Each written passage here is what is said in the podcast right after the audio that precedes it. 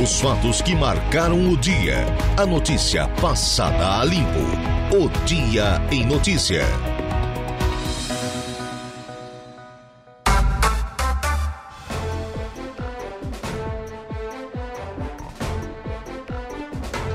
Agora são 16h09, 16h09. Boa tarde para você, nosso ouvinte da Rádio Araranguá 95.5 FM. Tarde de segunda-feira, juntos chegamos ao período vespertino do 10 de julho, ano da graça de 2023. Temperatura registrando 19 graus em declínio aqui no centro da cidade das avenidas. 88% a umidade relativa do ar, 1.014 hectopascais a pressão atmosférica. Começamos agora mais um Dia em Notícia, sempre com o oferecimento do nosso timaço de patrocinadores. Afinal de contas, estão conosco a Impro. Conheça mais sobre a nossa linha de botas de PVC e calçados antiderrapantes, as nossas linhas desenvolvidas para as mais diversas atividades e riscos. Também ainda Januário Máquinas. É sucesso essa Januário, hein? Dudu vendo nosso Globo Rural, domingo de manhã, entrevistando um agricultor lá de Francisco Beltrão, no oeste ali do Paraná, né? Falando sobre a colheita do feijão, a colheita da safrinha. Ele estava com uma camiseta, adivinha de quem, Dudu? Da Januário, emplacando no Globo Rural. Grande Januário Máquinas, 26 anos de respeito ao homem do campo. E é claro, também Angelone Araranguá, onde todo dia é dia de super promoções, super ofertas para você. Olha, hoje no programa, daqui a pouco, converso com o novo coordenador regional do MDB, ex-prefeito lá de Passo de Torres, o Jonas Souza, daqui a pouco aqui no programa. Também temos material gravado com o prefeito de Turvo, Sandro Sirimbelli, que comandou mais uma série de inaugurações lá em Turvo no último sábado, mas especificamente no distrito de Morro Chato. E ainda ao vivo converso com a prefeita de Sombrio, Gislaine Cunha, que vai falar das conquistas da semana passada na ALESC, na Assembleia Legislativa do Estado de Santa Catarina, e também da visita do secretário Gerry Comper. O ouvinte pode e deve participar da nossa programação fazendo uso dos nossos canais de contato. 35240137, esse é o nosso telefone fixo. O que mais toca em Araranguá e região, 35240137. No WhatsApp, o nosso número, também muito fácil, é o 988084667. 988084667. Nossa live no Facebook está ao vivo já, facebook.com/Rádio Araranguá. E no YouTube, o nosso canal é o Rádio Araranguá. Trabalhos técnicos com Eduardo Galdino. Eu me chamo Laura Alexandre. Juntos vamos, a partir desse exato instante, até às 19 horas. Além de tudo isso, no programa teremos a conversa do dia com Saulo Machado e Lucas Casagrande, a previsão do tempo com Ronaldo Coutinho, a oração do Ângelos com o padre Daniel Zilli, as ocorrências policiais com Jairo Silva e ainda o momento esportivo com ele, Dejair Inácio. 16h12, 16h12. Agora é destaque lá no nosso portal, no www.radioararanguá.com.br. Mas para isso tem que abrir aqui o... aí a culpa não é do portal, né? A culpa aqui é da máquina, né, Dudu? Se a máquina não obedece ao comando, aí não tem jeito aqui de ter acesso ao conteúdo. Eu vou chamar o Gregório para digitar aqui, né? Para fazer voar a tecla de notebook para todo lado. Bate forte na tecla o Gregório, né? Acostumado a... As Olivetes, né? As marcas, as máquinas de escrever, tinha que bater forte mesmo, né? Na tecla para sair lá o resultado no papel. O Gregório bate forte na tecla, rapaz. Foi só falar no nome dele, já o computador já funcionou aqui, já ficou com medo também, né? E agora, as seguintes notícias são destaques. no nosso portal, na capa do www.radioararanguá.com.br. Após pedido de renúncia feito pelo prefeito e pelo vice-prefeito de Tubarão, a administração municipal emite nota oficial. Após visita do secretário de Infraestrutura do Estado, em Araranguá, deputados analisam os próximos passos para a obra da Quarta Ponte. Colisão fere gravemente condutora de moto no interior de Balneário Gaivota. Aviso meteorológico, daqui a pouquinho o Coutinho vai falar sobre isso. Região terá grande volume de chuva nos próximos dias. Falsa arma de fogo é apreendida pela Polícia Militar em casa noturna da Cidade Alta. Polícia Militar prende homem e recupera na favela da Divinéia 2 motocicletas furtadas. Sombrio terá rotas de cicloturismo. IMEC divulga a lista de espera do SISU. Destaques lá no www.radioararanguá.com.br. Mas agora são 16h15, 16h15. Conversei então. No início da tarde de hoje, ele não tinha disponibilidade de nos conceder entrevista ao vivo. Iria acompanhar o deputado Tiago Zilli numa série de compromissos no final da tarde de hoje, o novo coordenador regional do MDB. Então, gravamos a entrevista com o Jonas Souza, ex-prefeito lá de Passo de Torres. Entrevista que você acompanha agora com exclusividade aqui na Rádio Araranguá. Na última sexta-feira, dia 7 de julho, o Movimento Democrático Brasileiro, o MDB, reuniu lideranças de todos os municípios do extremo sul catarinense para realizar uma importante reunião e eleger o novo coordenador regional. O evento teve lugar na cidade de Turvo e contou com a presença de importantes membros do partido. O destaque da reunião foi a eleição de Jonas Souza, ex-prefeito de Passo de Torres, como novo coordenador regional do MDB. E a reportagem da Rádio Araranguá conversa com ele, ex-prefeito da Bela Passo de Torres, agora novo coordenador regional do MDB, Jonas Souza. Boa tarde. Boa tarde, Alaur. Boa tarde a todos os ouvintes da rádio. Uma honra estar conversando com um amigo. Seja bem-vindo à programação da Rádio Araranguá. Agora nos fale dessa sua indicação, dessa sua eleição. Agora o novo coordenador regional, aquele que vai direcionar o MDB, vai coordenar o MDB aqui no nosso extremo sul catarinense. Como é que tudo aconteceu?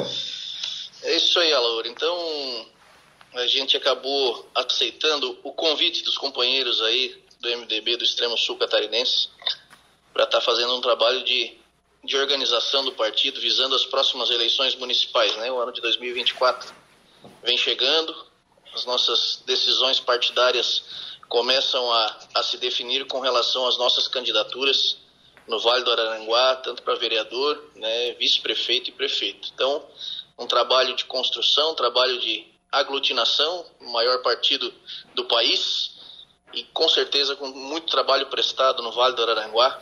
Se a gente for fazer uma análise ao longo dos anos, o MDB tem serviço prestado, né, em muitos municípios do Vale do Araranguá, e muito se construiu e muito ainda há a se construir, né, com certeza. E hoje o MDB no extremo sul catarinense, são quantos prefeitos do partido na região hoje? Nós temos 4 prefeitos, né, o prefeito César de Araranguá, prefeita Gislaine em Sombrio, o prefeito Moacir em São João do Sul e o prefeito Gaiola em Jacinto Machado. 2 vice-prefeitos, né? Em Morro Grande o nosso amigo Tatim e em Sombrio o Geriel. Coordenador, e para a próxima eleição, o ano que vem, que é, afinal de contas, né, está chegando por aí, não demora muito tempo, teremos um novo pleito aqui também no nosso extremo sul catarinense, exemplo de todo o país, onde estaremos escolhendo os novos prefeitos, novos vereadores em 2024. Como o MDB hoje no extremo sul catarinense já está se organizando? Perfeito, Aloy. Então, a partir de sexta-feira, né, estamos aí conduzindo os trabalhos com relação à coordenação regional. O trabalho esse visa uma intermediação entre os diretórios municipais e a direção estadual do partido, que cabe hoje ao nosso deputado federal, Carlos Chiodini. E o Vale do Araranguá, com certeza, teremos um trabalho para fortalecimento da nossa sigla, né? Nas últimas eleições, em 2016, nós tivemos aí um total de 30.268 votos para os nossos candidatos a vereadores do MDB, para ver como o partido, apesar de parlamentarismo não ser instituído no país, mas nós temos as nossas candidaturas à questão parlamentar sempre muito forte, né? Então nós temos um trabalho de fortalecimento para a construção partidária nos municípios, visando, logicamente, ter candidato a prefeito em todos os municípios, mas um fortalecimento muito forte aí dos nossos núcleos municipais com relação às candidaturas a vereadores. Um trabalho, logicamente, onde nós temos os nossos prefeitos com chance à reeleição, se constrói dessa maneira, né? E nos municípios onde estamos aí na oposição, fazer um fortalecimento para que as nossas candidaturas cheguem em condições de disputar as próximas eleições com chance de vitória, sem dúvida nenhuma. Em 2010, Luiz Henrique da Silveira, grande liderança do partido, o grande nome do MDB, como ele chamava, o MDB, na época em que ainda era PMDB, ele deixou a chefia, o comando do Poder Executivo de Santa Catarina, governador eleito, reeleito, fez seu sucessor, Raimundo Colombo. Desde 2010, o MDB não está mais no comando do estado de Santa Catarina, mas na eleição do ano passado fez novamente um deputado estadual, e aqui no nosso extremo sul catarinense. Hoje, qual a relação do partido com o governo do estado?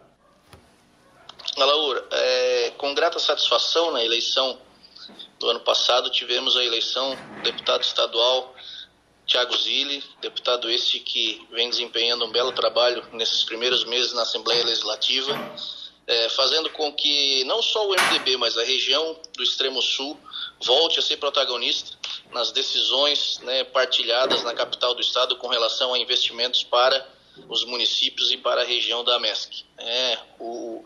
O MDB é um partido que hoje está na base do governo do governador Jorginho, né, possui um secretário de infraestrutura, o companheiro Gerry, que está na frente da pasta. Estamos dando todo o suporte necessário às melhorias e benfeitorias que o governador Jorginho implemente no estado de Santa Catarina, e o deputado Thiago Zilli, juntamente com a bancada estadual, vem dando esse suporte aqui na Assembleia Legislativa em Florianópolis. Dos 5 maiores municípios do extremo sul catarinense, o MDB governa 3, pelo menos: Sombrio, Araranguá, que são os 2 maiores, e mais Jacinto Machado. Para 2024, o partido tem quais planos? Vamos eleger 5, 6, 7 prefeitos. O que tem hoje mapeado, coordenador? Nós temos, logicamente, 2 candidaturas à reeleição desses 3 municípios considerados maiores, como você citou, né, Laura? Araranguá e Sombrio. Araranguá, o prefeito César, num projeto de reeleição, num trabalho muito forte. E em Sombrio é a prefeita Gislaine, que vem numa sequência de mandatos, né, do MDB, lá do prefeito Zênio. Então a prefeita Gislaine também se configurando aí como candidata à reeleição. Nos outros municípios temos boas condições de vitória em alguns municípios, vamos compor com outros partidos em alguns, né, e estaremos aí então sempre colocando os nossos candidatos à frente das situações, para que a gente saia do processo eleitoral de 2024 com o MDB do Vale do Araranguá ainda mais fortalecido. Nosso papel será sempre de compor, de estar construindo as nossas lideranças. O nosso foco principal, além das nossas eleições para os prefeitos, é dos vereadores, né? Temos a ciência, né, que o poder legislativo é muito importante nos municípios, e nós estaremos trabalhando muito forte aí para que a gente tenha em cada município a nossa chapa de vereadores muito bem formada. Muito bem, agradecemos a sua atenção para com a reportagem da Rádio Araranguá. Conversei com o novo coordenador do MDB do extremo sul catarinense, ex-prefeito de Passo de Torres, o Jonas Souza. Tenha uma boa tarde, até a próxima. Obrigado, Alaur, obrigado a todos os ouvintes, um abraço. 16h23. Está aí, portanto, o novo coordenador regional do MDB, o Jonas Souza, conversando com a reportagem da Rádio Araranguá. Seguindo por aqui com o nosso programa, falo para você da Impro. Conheça mais sobre as nossas linhas de botas de PVC e calçados antiderrapantes, desenvolvidas para as mais diversas atividades e riscos. Bota casual, lazer, bota infantil, calçado antiderrapante, bota de PVC e muito mais. Solicite o atendimento 3537-9078 e 3537-9081. A Impro Inovare vem ao longo dos seus mais de 15 anos de existência, investindo em soluções em equipamentos de proteção individual para os mais vastos segmentos do mercado.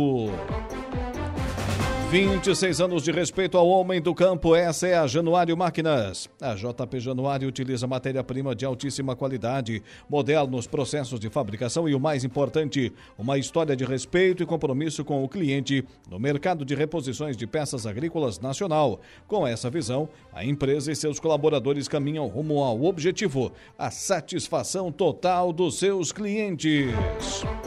Eficiência para a sua produção render muito mais. A força que a sua terra precisa está lá na linha de montagem, na linha de produção da Januário Máquinas.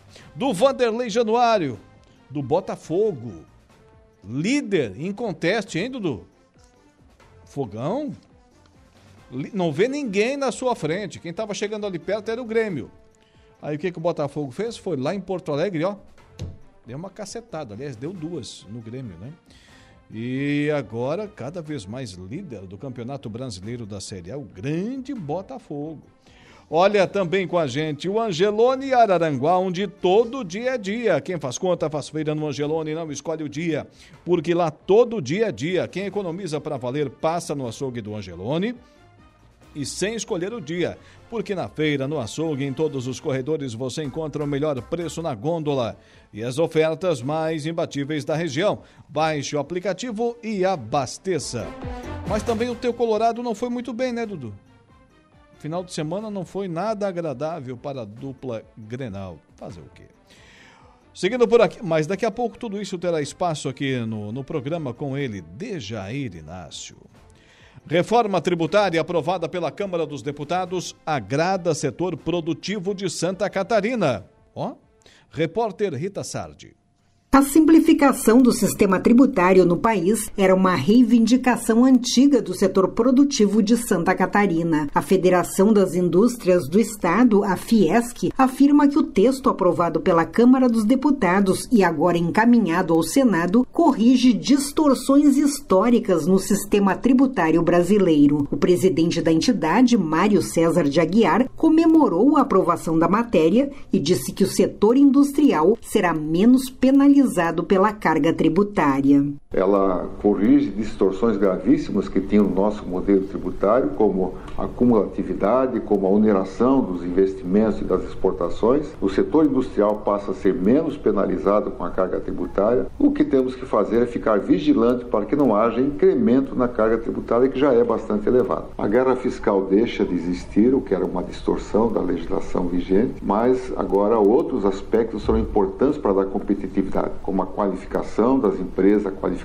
da sua mão de obra. A logística é fundamental e, para isso, Santa Catarina deverá corrigir os graves gargalos que temos no setor de transporte. Outro representante do setor empresarial de Santa Catarina, o presidente da FACISC, Sérgio Rodrigues Alves, disse que a aprovação da reforma tributária pela Câmara foi uma vitória histórica. Se obteve uma vitória histórica da reforma. Houve ampliação da lista dos setores beneficiados pela alíquota reduzida. Já o agronegócio, que é tão importante aqui para a nossa economia, para a nossa balança comercial, deve ter elevado 50% para 60% o desconto da alíquota reduzida. E outra coisa muito interessante é a isenção do IPVA para máquinas agrícolas, né? Também foi criado tipo uma espécie do Simples do Agro, que aumentou de 2 milhões para 3,6 o limite de faturamento de produtos rurais com direito ao crédito presumido.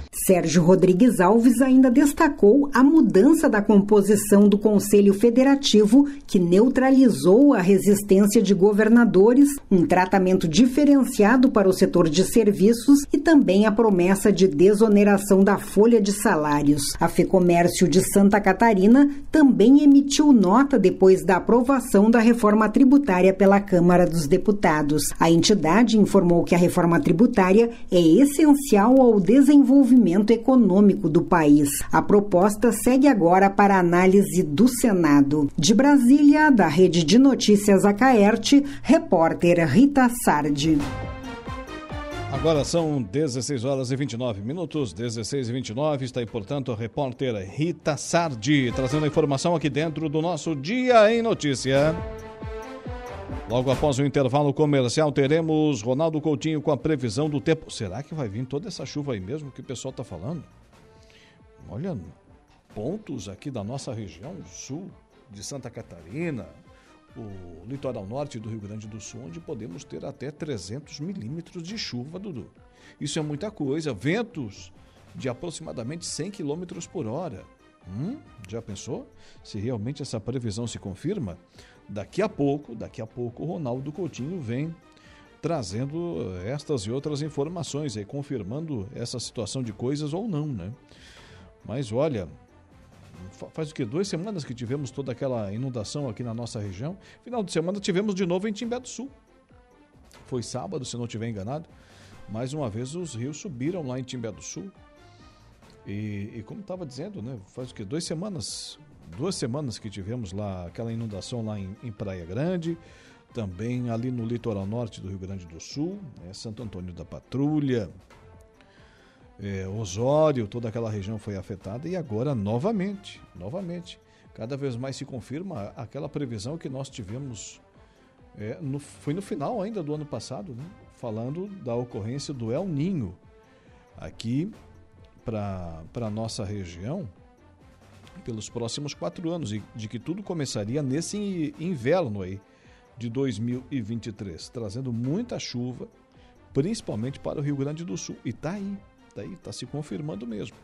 Agora, 29 minutos faltando para as 5 horas da tarde dessa segunda-feira. Nosso destino será um intervalo comercial. Daqui a pouquinho estaremos de volta. Os fatos que marcaram o Dia em Notícias. Previsão do tempo. Oferecimento. Faça já sua matrícula. Chame no WhatsApp 999 150 433. Graduação Multi-UNESC. Cada dia uma nova experiência. Laboratório Rafael. Lojas Benoit. Bife Materiais de Construção. E Estruturaço Loja de Drywall. No Distrito Industrial em Araranguá.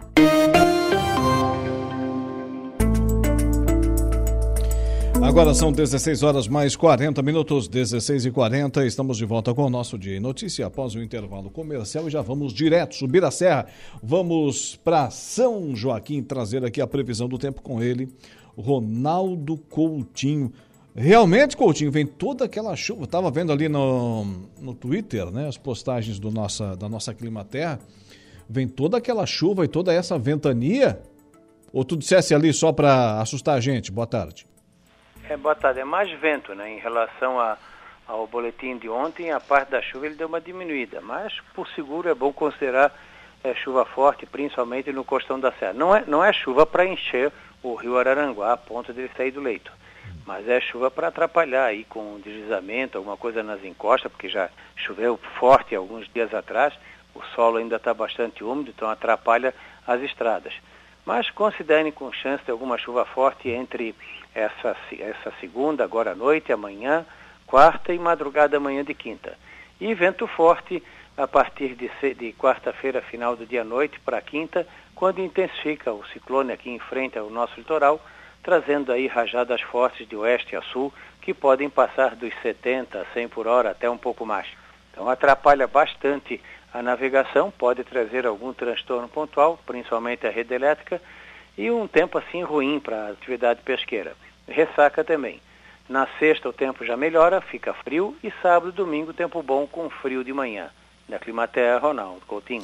Mas, ô Coutinho, esse bicho, esse tal desse ciclone extratropical, ele não pode escolher outra região, não? É só nós aqui mesmo? Mas tem quase um por semana. Pois é. E só aqui, só pra gente? E também, ainda se der por satisfeito, porque tem regiões do mundo que é a pior coisa que tem. More lá em Ushuaia que tu vai ver o que o bicho é feio. Ali, ventos de 120, 150, 180 são relativamente comuns. Eu li que devido a essas condições, não me lembro agora se foi na Climaterra ou se foi em outro lugar, é que podemos ter um ambiente muito instável nos próximos dias, com possibilidade até de tornado. Procede isso ou não? Isso aí é mais para o oeste da região sul. Para a área de vocês é o vento mesmo.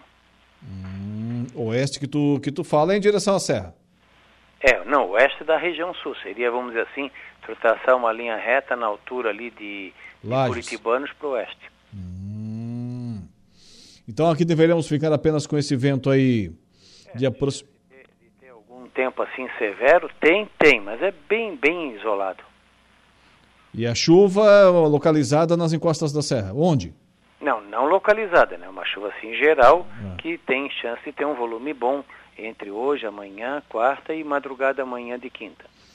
Da outra vez tu matou em cima, dizendo que ia acontecer entre Jacinto Machado, Praia Grande, com direção ao Rio Grande do Sul. E foi exatamente o que aconteceu. Agora temos algum local assim mais específico ou não? Sim. Pega a área de vocês, mas mais o costão da serra e o sul do estado. Só que o volume de chuva já melhorou. É alto, mas bem menos que ele colocava, por exemplo, na sexta-feira. Vamos torcer que ele continue assim. Era quanto e hoje estamos com quanto? Chegou a colocar mais de 300 milímetros, hoje está em 150, 200, ainda assim é muito. Muito bem. E a tendência daqui para frente é só abaixar ou pode voltar para o 300? Não, pode. Mas eu acho que ele vai, à medida que vai chegando perto, ele vai ajustando. Então tá certo, seu Ronaldo Coutinho. Por enquanto, muito obrigado, boa tarde, boa semana.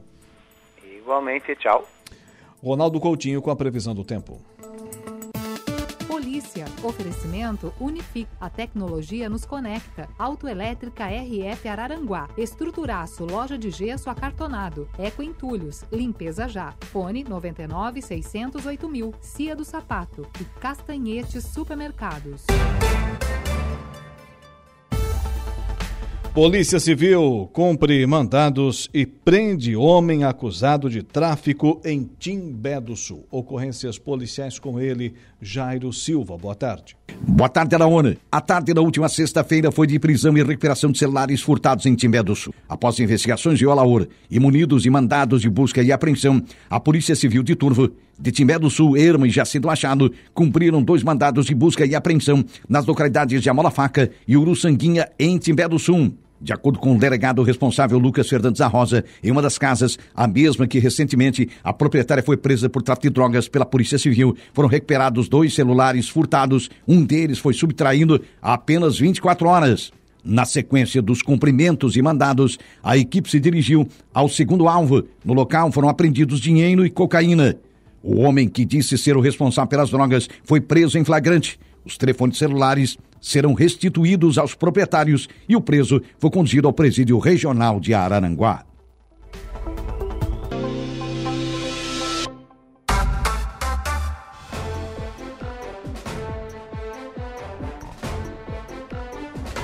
Agora são 16h51, 16h51, estamos de volta com o nosso Dia em Notícia. Daqui a pouco temos aqui entrevista gravada com o prefeito de Turvo, Sandro Sirimbelli, que no último sábado conduziu lá na capital brasileira da mecanização agrícola, mas especificamente no distrito de Morro Chato, uma série de inaugurações. Nossa reportagem da Rádio Araranguá esteve presente, sim, Dudu, trabalhamos também no sábado.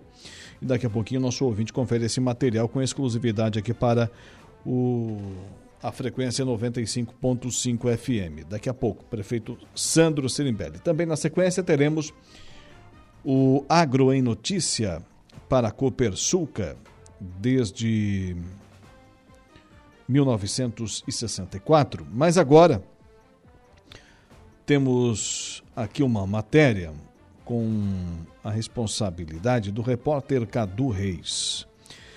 Inscrições para cursos técnicos gratuitos nos SEDUPs de Santa Catarina encerram-se Na quarta-feira, depois de amanhã, portanto, dia 12, centros de educação profissional de Santa Catarina estão com vagas abertas para mais de 30 formações em todas as regiões do estado. Informação agora.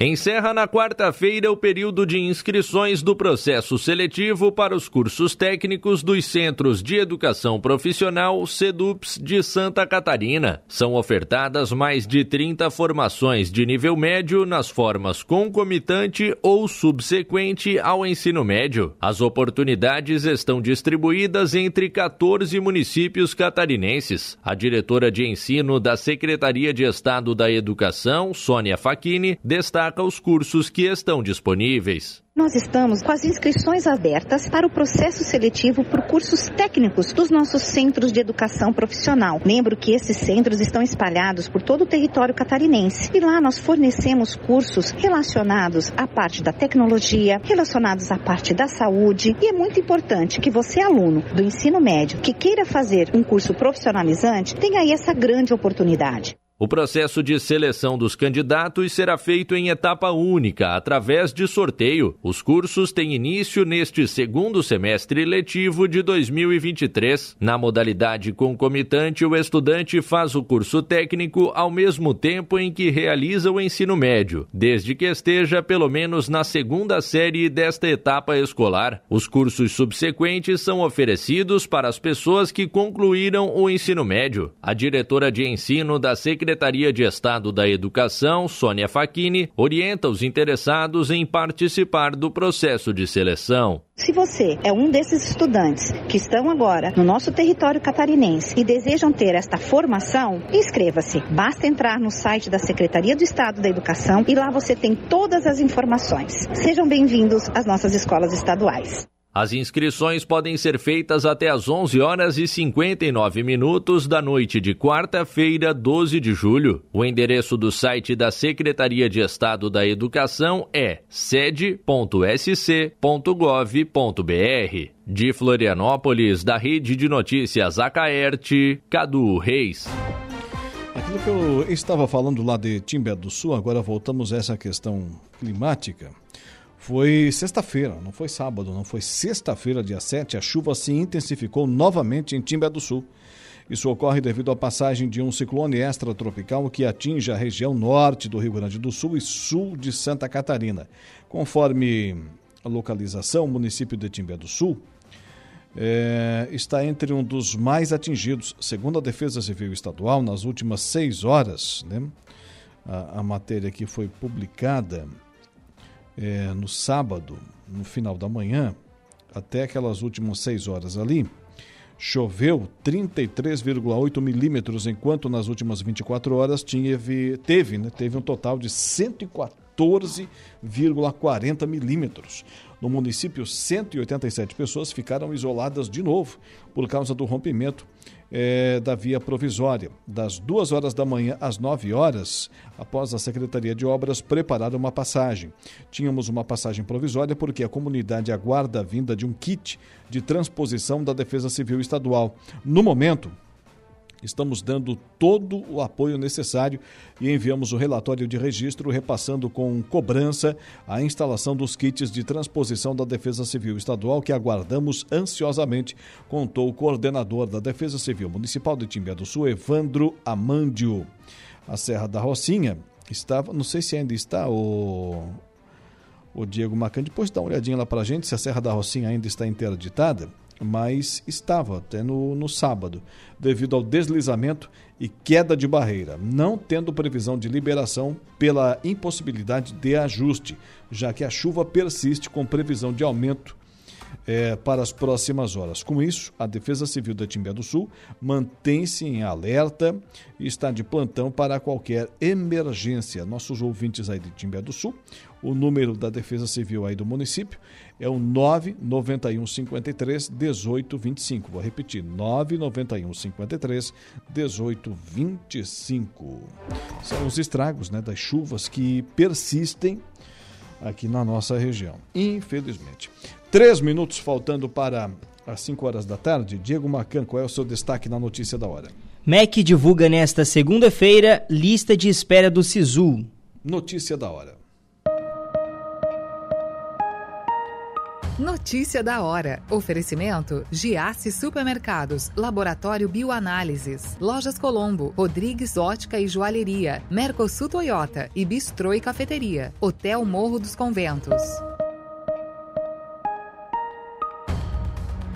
O resultado da lista de espera do Sistema de Seleção Unificada, o SISU, para o processo seletivo do segundo semestre de 2023 foi divulgado pelo Ministério da Educação, o MEC, nesta segunda-feira e pode ser consultado no Portal Único de Acesso ao Ensino Superior, na parte do SISU. Desde hoje, os candidatos que manifestaram interesse em participar da lista de espera do SISU começaram a ser convocados pelas instituições de ensino superior para efetuar a matrícula ou registro acadêmico, nas vagas ainda disponíveis após o resultado da chamada regular. Assim, é possível que os candidatos acompanhem as convocações da lista de espera junto à instituição para a qual tenha manifestado interesse. É de responsabilidade do candidato observar os prazos, procedimentos e documentos exigidos para a matrícula ou para o registro acadêmico, inclusive horários e locais de atendimento definidos pelas instituições. Eu sou o Diego Macan e esse foi o Notícia da Hora.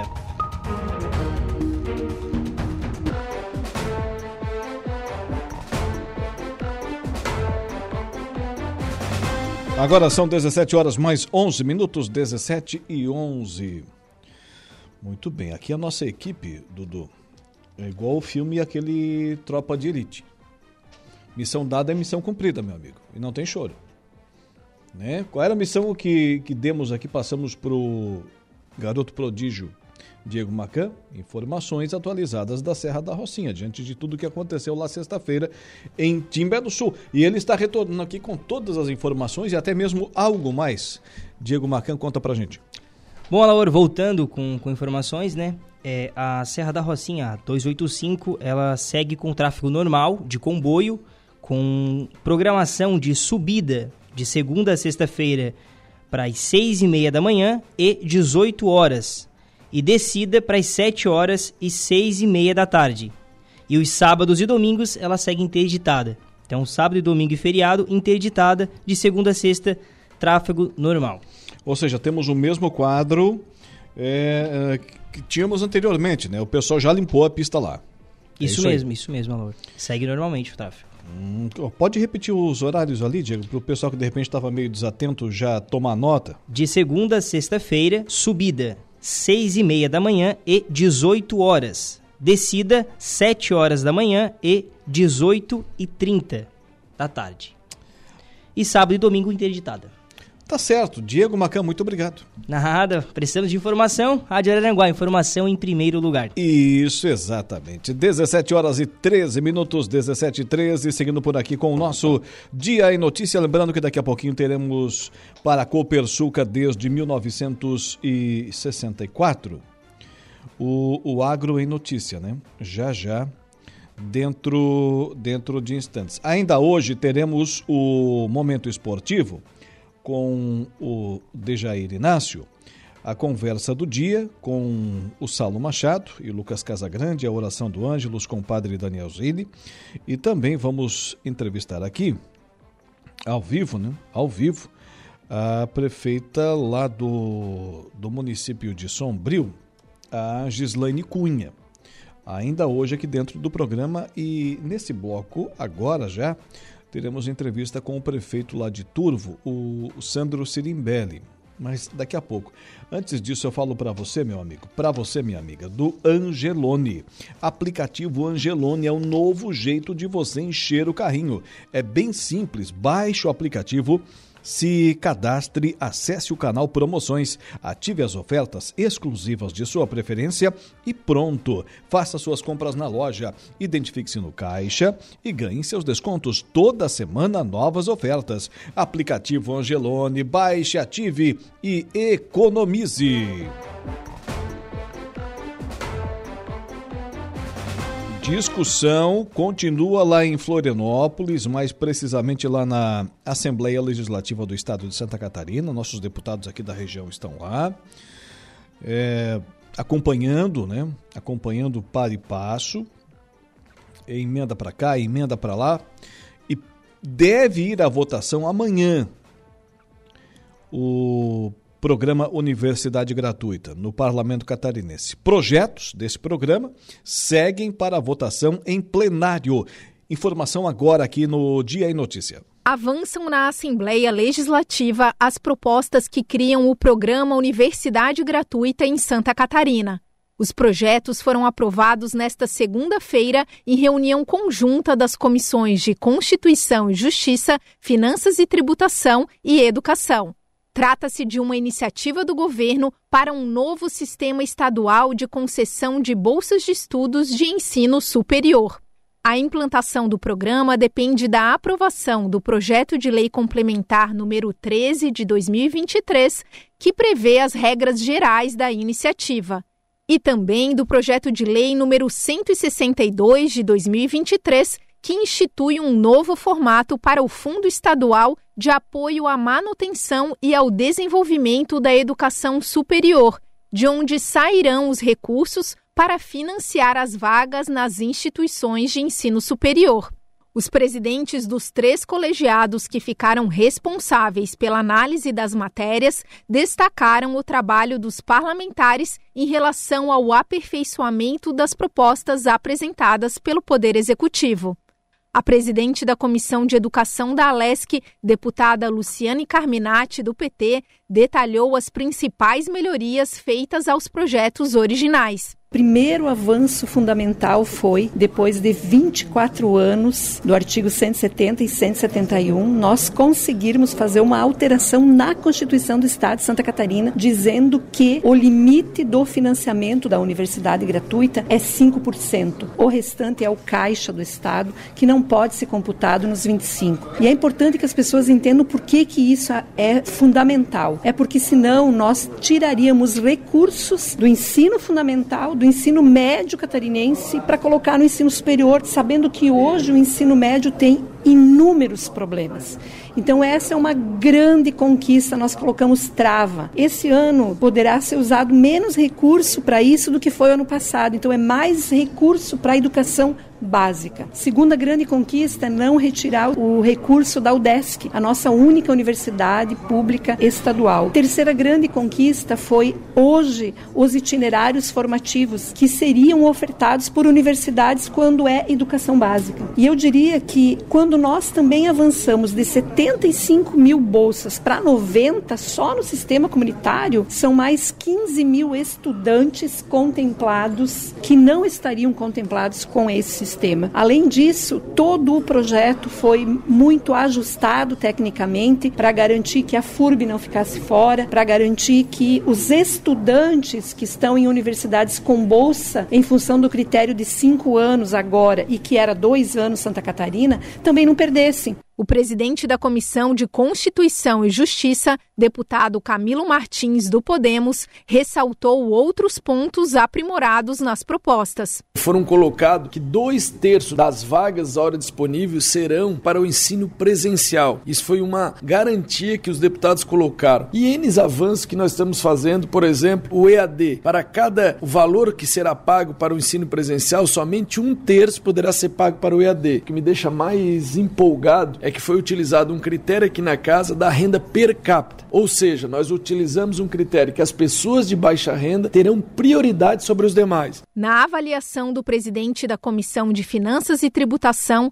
deputado Marcos Vieira, do PSDB, diversos avanços relevantes foram feitos ao longo do debate dos projetos na ALESC. Houve uma redistribuição dos recursos. É segundo ponto muito importante. A Assembleia Legislativa regularizou a questão da Unisul, que lá atrás foi privatizada, dando condições para que os seus alunos que já têm bolsa continuem percebendo. Também resolveu hoje a questão da FURB, documentação, a questão do portal de transparência. Tudo o que for de salário do sistema CAF vai para o portal de transparência, porque vão ter recursos públicos. Da mesma forma, nós abrimos também para a possibilidade do Tribunal de Contas fiscalizar os recursos públicos a serem aplicados na universidade gratuita, além de outras situações muito importantes que a Assembleia Legislativa debateu, acordou, levou para as comissões, aprovou e está pronto para ser votado em plenário no dia de amanhã. A expectativa é que os projetos sejam votados em plenário nesta terça-feira, dia 11. As matérias foram aprovadas de forma conjunta nas três comissões, com voto contrário do deputado Matheus Cadorim, do Novo. Efetivamente, a gente está tirando um dinheiro que a gente não tem para colocar onde a gente não deveria. E esse esforço do governo, esforço da Fazenda, direcionado para questões primordiais como rodovias, saúde nos nossos hospitais regionais ou na própria educação básica, no ensino médio, esses sim seriam destaques primordiais para que o governo focasse a sua energia com todo esse recurso. Durante a reunião conjunta, houve debate sobre uma emenda feita ao texto que trata de exame toxicológico para estudantes candidatos ao benefício. O deputado Marquito, do PSOL, se manifestou contrário especificamente a essa emenda por considerar a medida inconstitucional. Eu discordo completamente do artigo que coloca como possibilidade o exame toxicológico para o ingresso ou aquisição das bolsas, né? Primeiro porque tem matéria já afim ou muito parecida tramitando aqui na casa, com 3 pareceres contrários da PGE, do Ministério Público, da Corregedoria, que demonstram que não é uma ação constitucional, muito pelo contrário. Da Rádio da Assembleia Legislativa, repórter Ludmila Gadotti. Repórter Ludmila Gadotti trazendo a informação aqui dentro do nosso Dia em Notícia. E tem o oferecimento também da Impro Inovare, que vem ao longo dos seus mais de 15 anos de existência, investindo em soluções e equipamentos de proteção individual para os mais vastos segmentos do mercado.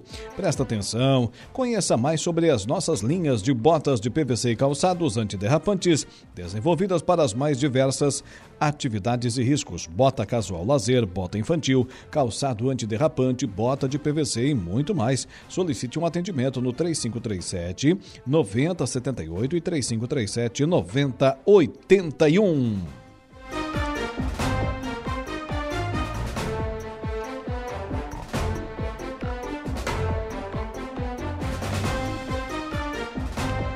Eficiência para a sua produção render muito mais, a força que a sua terra precisa. JP Reverse, saindo agora, por exemplo, um novinho, a cada instante, lá direto da linha de produção da Januário Máquinas, às margens da Avenida Municipal, bairro São Cristóvão, em Turvo, lá na capital brasileira da mecanização agrícola. Temos uma linha de implementos agrícolas para diversas culturas e produção de tratores autopropelidos JP Reverse. 26 anos de respeito ao homem do campo. A JP Januário utiliza matéria-prima de alta qualidade, modernos processos de fabricação e, o mais importante, uma história de respeito e compromisso com o cliente no mercado de reposições de peças agrícolas nacional. Com essa visão, a empresa e seus colaboradores caminham rumo ao objetivo, a satisfação total dos seus clientes. E falando em Turvo, agora sim a matéria que gravamos sábado com o prefeito Sandro Sirimbelli, que conduziu mais uma série de inaugurações, agora lá no distrito de Morro Chato. Informação no programa. Prefeito Sandro Sirimbelli, um dia importantíssimo para o município de Turvo, mas principalmente pelo distrito de Morro Chato. Por demais, valorizado pela administração municipal de Turvo. É com muita alegria que a gente está aqui em Morro Chato hoje, né, atendendo a uma das reivindicações que a comunidade nos fez enquanto nós estávamos percorrendo o distrito. Eles elencaram 11 prioridades para o distrito de Morro Chato e hoje nós estamos entregando das 11 a 10ª, né, que é a 9ª e a 10ª, que é a nossa escola, creche, né, pré-escolar aqui de Morro Chato. A gente fez uma ampliação no investimento aproximado de R$320 mil, né, estamos com aproximadamente 61 crianças que estão trabalhando aqui, estão estudando aqui, e também estamos aqui agora, nesse ambiente que foi revitalizado, onde nós estamos com a farmácia básica, e estamos inaugurando ela também. Então, para mim, como gestor público, é de muita alegria, né, onde nós estamos atingindo o coração central de qualquer sociedade, que é a educação e saúde. O distrito do Morro Chato é um distrito que sabe o que quer. Eles pediram para que a gente reabrisse o posto de saúde aqui. Além de a gente ter 6 profissionais, né, nós também estamos hoje fazendo a farmácia básica. Então, hoje o cidadão aqui do nosso distrito, dos 935 habitantes, eles não precisam mais se direcionar ao nosso centro, porque aqui mesmo eles têm médicos, enfermeiros, técnicos de enfermeiros, odontólogos, psicólogos. Eles fazem aqui mesmo uma coleta do exame laboratorial, Aqui eles agora vão também pegar o seu remédio da farmácia básica. Antes eles tinham que se deslocar 2, 3 vezes até o centro para resolver seu problema de saúde, agora não. Agora aqui mesmo ele já resolve, e essa é uma garantia que a nossa administração Sandro Oswaldo prometeu para eles na época, e estamos aqui com muito orgulho e com muita responsabilidade entregando tanto a obra da creche, né, que vai ajudar por demais as mães que trabalham, os pais que trabalham, sabe da qualidade do investimento que foi feito, dos belíssimos profissionais que a gente tem também na creche. Aqui também no posto de saúde não é diferente, né? Temos profissionais gabaritados, todos os médicos que vêm aqui vêm atender a comunidade com muito orgulho. Então, estamos muito satisfeitos com o dia de hoje. Prefeito, agradecendo pela sua atenção, mais uma colocação, e vem muito mais por aí. Ah, vai vir com certeza. Estamos aqui fazendo mais uma etapa do programa Cresce Turva, investimento para as pessoas, mas o distrito de Morro Chato pode esperar mais, tá? Eu estava agora na minha fala dizendo que precisamos fazer um investimento em segurança aqui na comunidade. Se nós virmos lá da linha Acontece para cá, a sinalização da nossa TVO está muito ruim, e nós vamos fazer um investimento de R$120 mil para fazer logo a pintura, porque segurança tem pressa, e vamos revitalizar também todo o centro aqui do nosso distrito.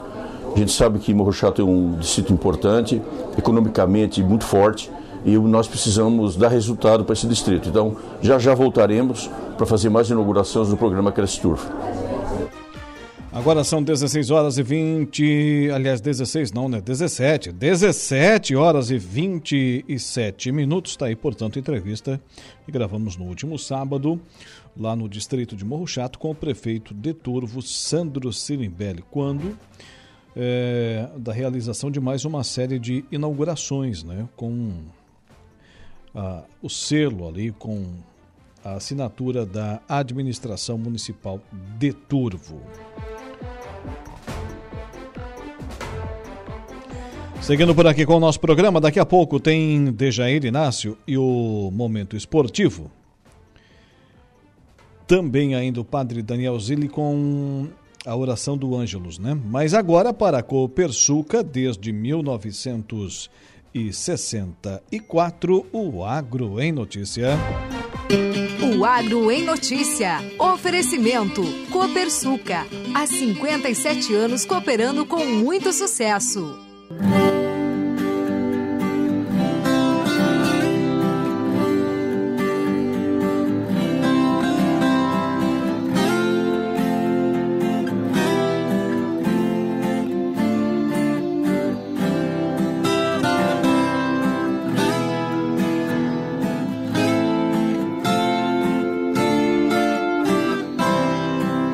Foi sancionada a lei que facilita credenciamento de empresa. Atenção para a notícia. Credenciamento de empresas no Pronater. Foi sancionada a Lei 14.615/2023, que altera os critérios para a obtenção do credenciamento como entidade executora do Programa Nacional de Assistência Técnica e Extensão Rural, o Pronater.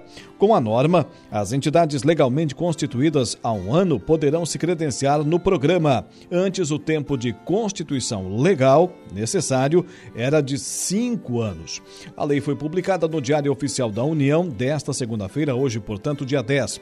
O texto teve origem no projeto de lei 6.925/2017 do deputado Zé Silva, do Solidariedade de Minas Gerais, aprovado pela Câmara em 2019 e pelo Senado em junho deste ano. O texto determina que, para as empresas com menos de 5 anos de existência, o regulamento estabelecerá o número máximo de famílias a serem atendidas anualmente pelo Pronater, a ser determinado de acordo com o tempo de constituição da entidade. O Pronater é o instrumento executor da Política Nacional de Assistência Técnica e Extensão Rural para Agricultura Familiar e Reforma Agrária.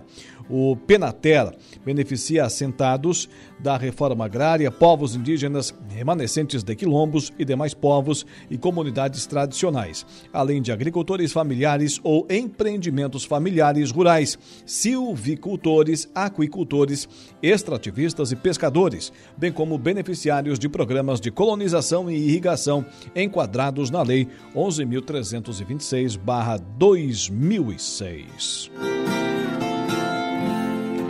O Agro em Notícia tem sempre o oferecimento da Copersuca e o seu sistema democrático de gestão. Olha, nossas decisões sempre levam em conta a opinião e o desejo dos nossos associados. Realizamos assembleias gerais ordinárias em que todos os associados participam. Elegemos democraticamente os conselheiros de administração, conselheiros fiscais e membros dos comitês educativos.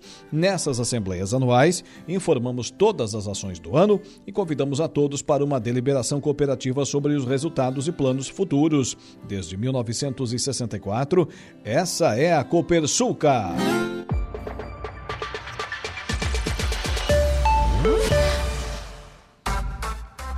29 minutos faltando para as 18 horas. Agora vamos a um intervalo comercial. Na volta tem ele, Dejair Inácio, e o Momento Esportivo.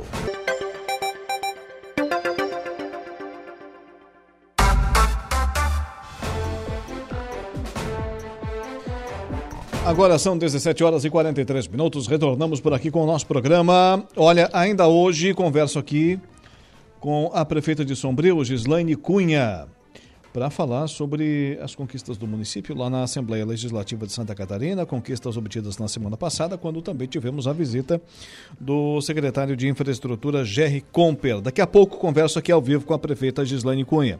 Ainda hoje no programa teremos a oração do Ângelus com o padre Daniel Zilli e, da mesma forma, a conversa do dia com Saulo Machado e Lucas Casagrande. Os ouvintes vão se manifestando por aqui, interagindo. Daqui a pouquinho vamos abrir espaço para os nossos amigos e amigas.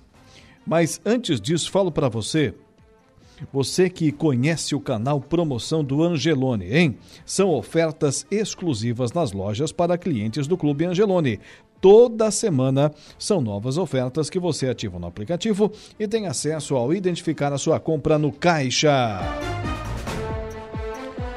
Daqui a pouquinho também teremos o Dejair Inácio e o Momento Esportivo. Vai falar da derrota, de novo, né? Mais uma, do Internacional. Vai falar da derrota do Grêmio. Claro, também, por que não, da vitória do Criciúma. Só o Criciúma para salvar o final de semana, né? Para muita gente aí. Mas agora, tenho aqui, antes de tudo isso, a matéria com a responsabilidade do repórter Cadu Reis. Dia Mundial da Saúde Ocular. Não dá mais tempo, né, Dudu? Já está aqui 17h45, não dá mais tempo. Fica muito em cima, né? Então vamos deixar essa para depois. Faz o seguinte, chama a vinheta e a trilha sonora dele, Dejair Inácio.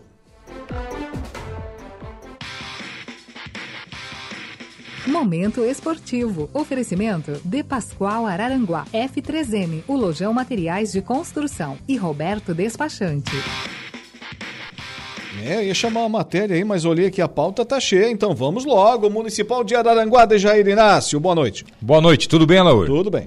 Municipal de Araranguá, que tivemos mais uma rodada nesse final de semana, também tivemos jogos aí, acabaram sendo cancelados, enfim, os jogos que iam acontecer na Arena Poliesportiva em função de fortes chuvas que aconteceram na sexta e também no sábado, acabaram aí inviabilizando os jogos de domingo, mas tivemos rodada lá no estádio Mané Gregório, no bairro Santa Catarina, onde o Avenida venceu sua segunda partida no campeonato e praticamente garantindo classificação à segunda fase. Avenida 4, Interlagoão 1. E também tivemos a goleada do Areias, o líder do Municipal de Araranguá, 3 jogos, 3 vitórias, uma goleada de 6-0 contra a equipe do Interlagos. Ou seja, o Areias aí voando baixo a equipe do presidente Diego Pires, que também é vereador aqui do município de Araranguá. A próxima rodada, a sexta, no próximo domingo, dia 16 de julho, no bairro Volta Curta teremos Mesquita contra Santa Cruz Diretoria e também União contra Amigos da Operária. E aqui na Arena Poliesportiva teremos Esporte contra Intercana e também Esportivo e Vimoendo.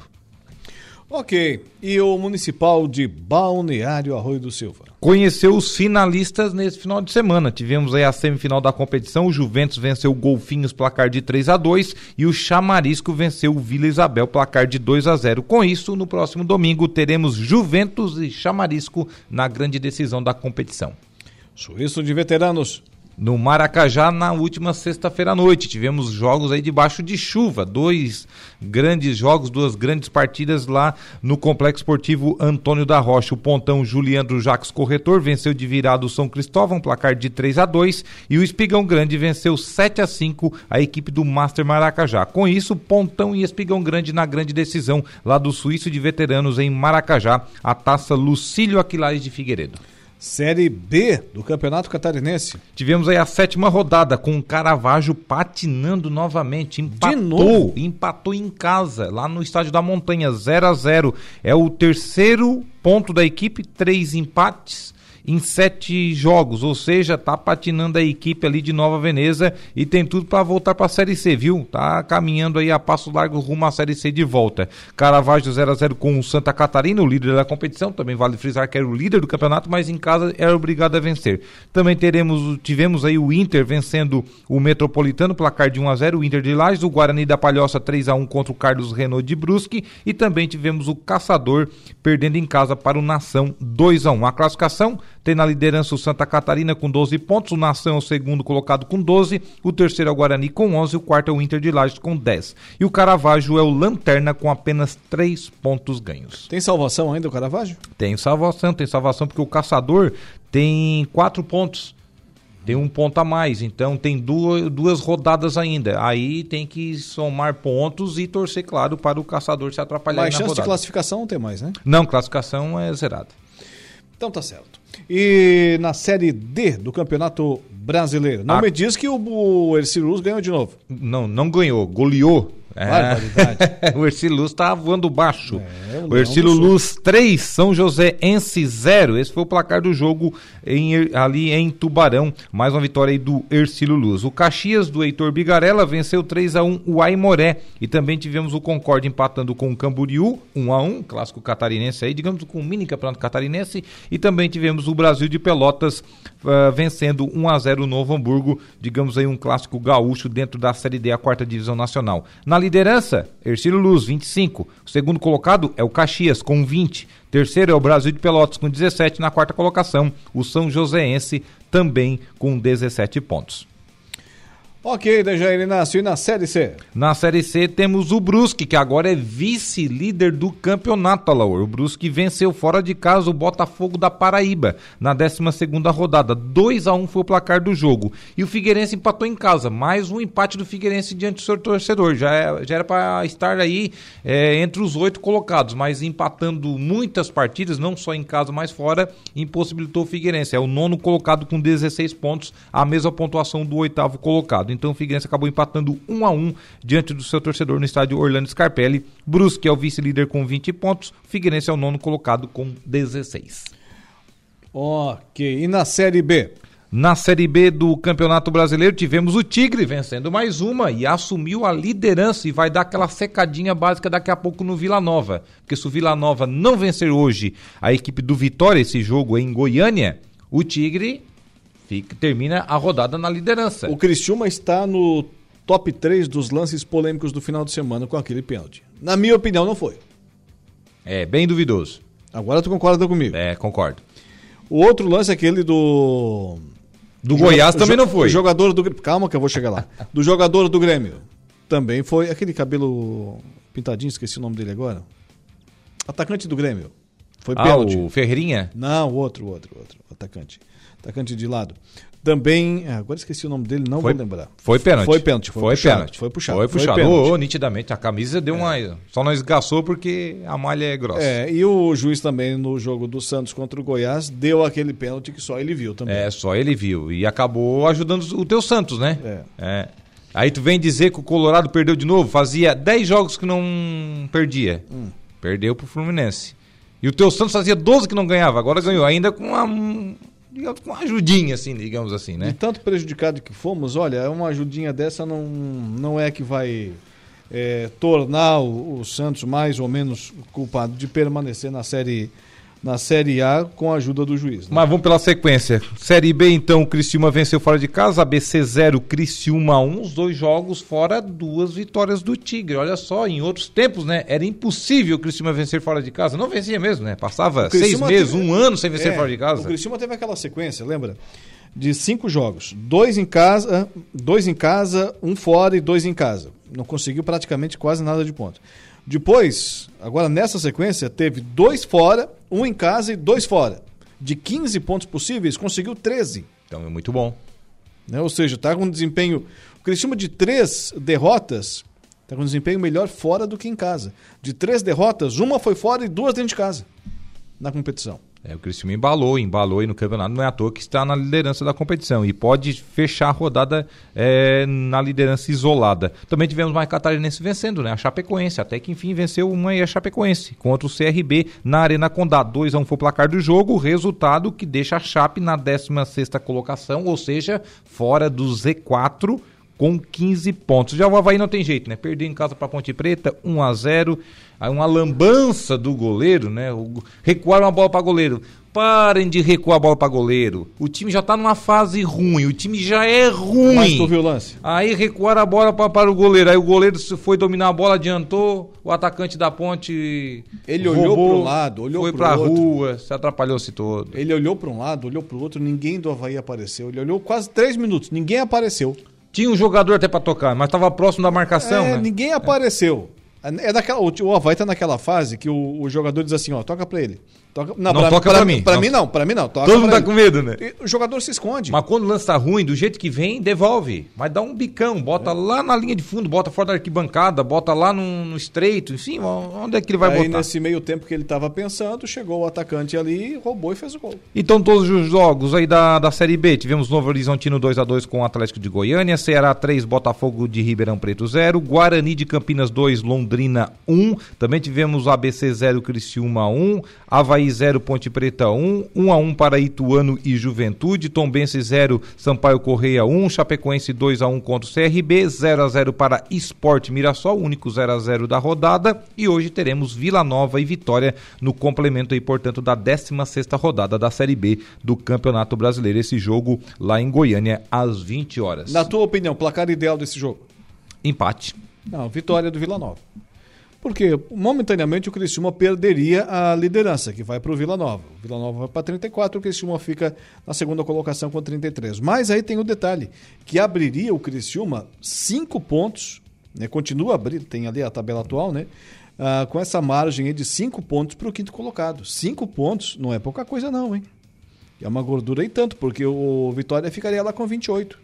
O Vitória hoje é o quinto colocado com 28 pontos, certo? Se o Vila Nova tem 2 pontos de diferença para o Novo Horizontino, que é o quarto. Exatamente. Não, olhando nesse lado, sim. Só que olhando pelo fato de permanecer na frente, o Vila Nova eu acho que vai ficar... Pelo que eu vi 2 jogos do Vila Nova, é uma equipe que vai ficar ali entre as 4 primeiras. Talvez saia fora ali do G4, enfim, então. Mas vai buscar vaga, vai buscar acesso. Até o final. Que já se defina logo os 4 que vão subir, então, né? O Vila Nova não oscilou no campeonato. Vila Nova e Novo Horizontino. O Vitória já foi líder, já teve vantagem na frente, perdeu essa vantagem, já caiu lá pro 9º lugar, agora tá tentando se recuperar de novo, enfim, é um time oscilante. O Vila Nova tem uma consistência. Eu acho o Vila Nova mais perigoso. Se for para apostar, eu aposto no Vila Nova, que terminará na frente do Vitória. É o que eu estou dizendo. Aí é o seguinte, o Novo Horizontino ficaria ali na 4ª colocação com 30. Abriria 2, né? 2 do Vitória, continua com 2 pontos, né?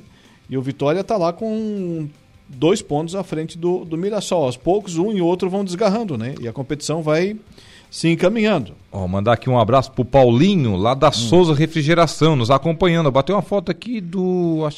Acho que é do celular, ele fez um print, ó. É. Tá nos acompanhando pelo YouTube. Grande Paulinho, um abração, Paulinho. Paulinho da Souza Refrigeração, é isso? Isso. Obrigado pela audiência. Onde é que fica a Souza Refrigeração? Fica lá no bairro Operária. Agradecemos pela companhia. Nosso anunciante aí também. Amigas. Muito bem.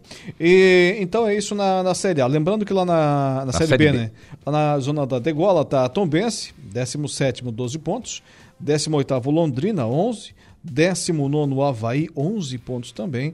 Na lanterna, o ABC com 10 pontos conquistados. Não sei se escapa muito desses quatro aí não, tá? É, dificilmente. O Avaí talvez pode reagir, porque o Avaí costuma sempre fazer turnos diferentes.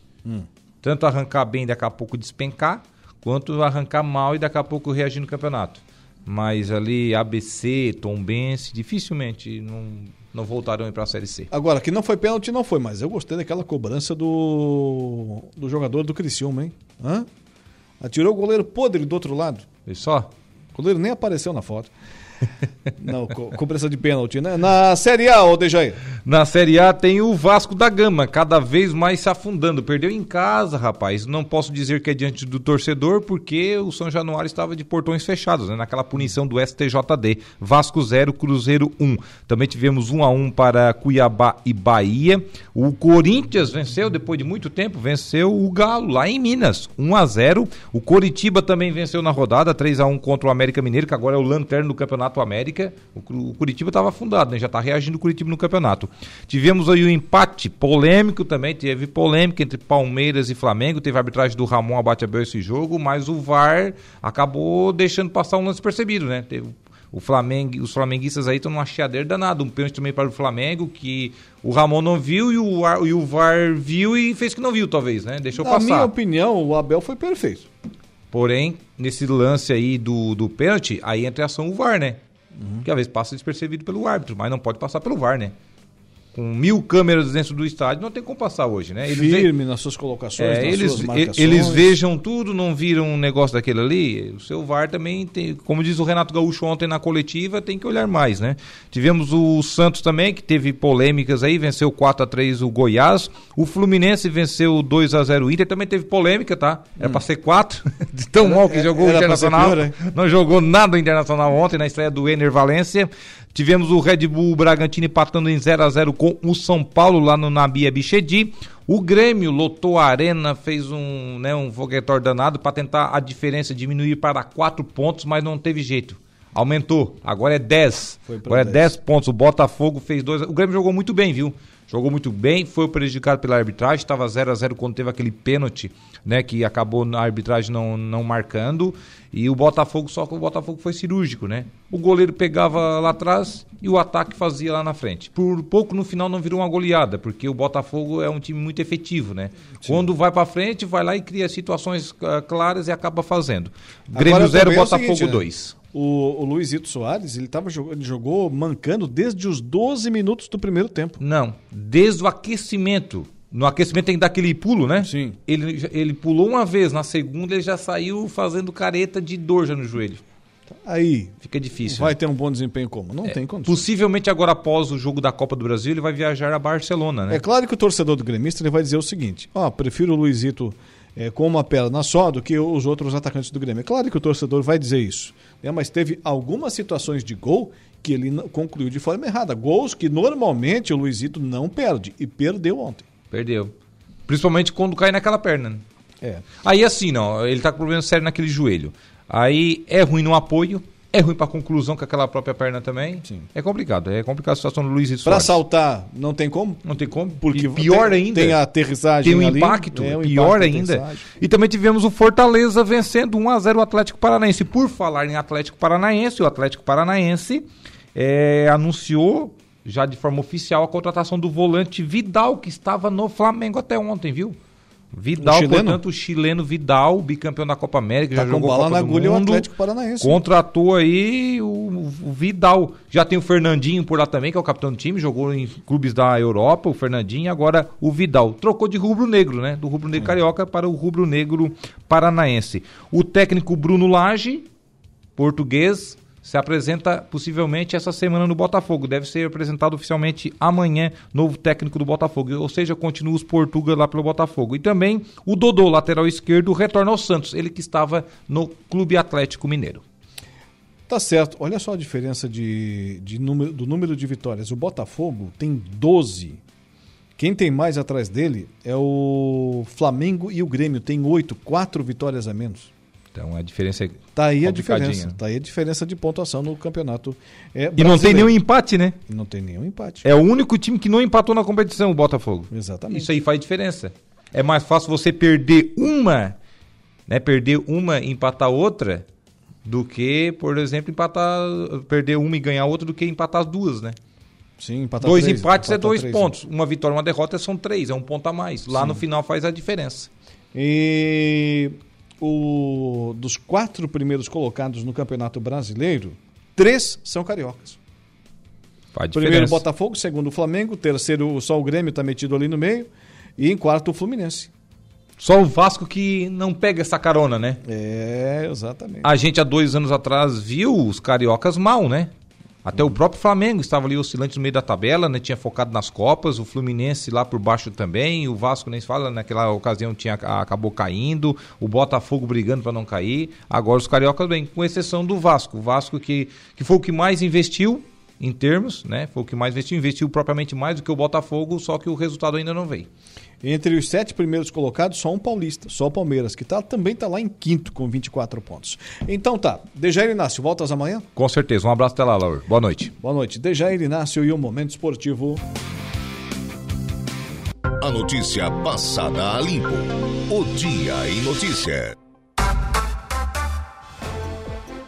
18h12, 18h12, seguindo por aqui com o nosso programa, o Dia em Notícia. Falo para você, meu amigo, para você, minha amiga da Impro. Solicite um atendimento no 3537-9078 e 3537-9081. Conheça mais sobre as nossas linhas de botas de PVC e calçados antiderrapantes, desenvolvidas para as mais diversas atividades e riscos.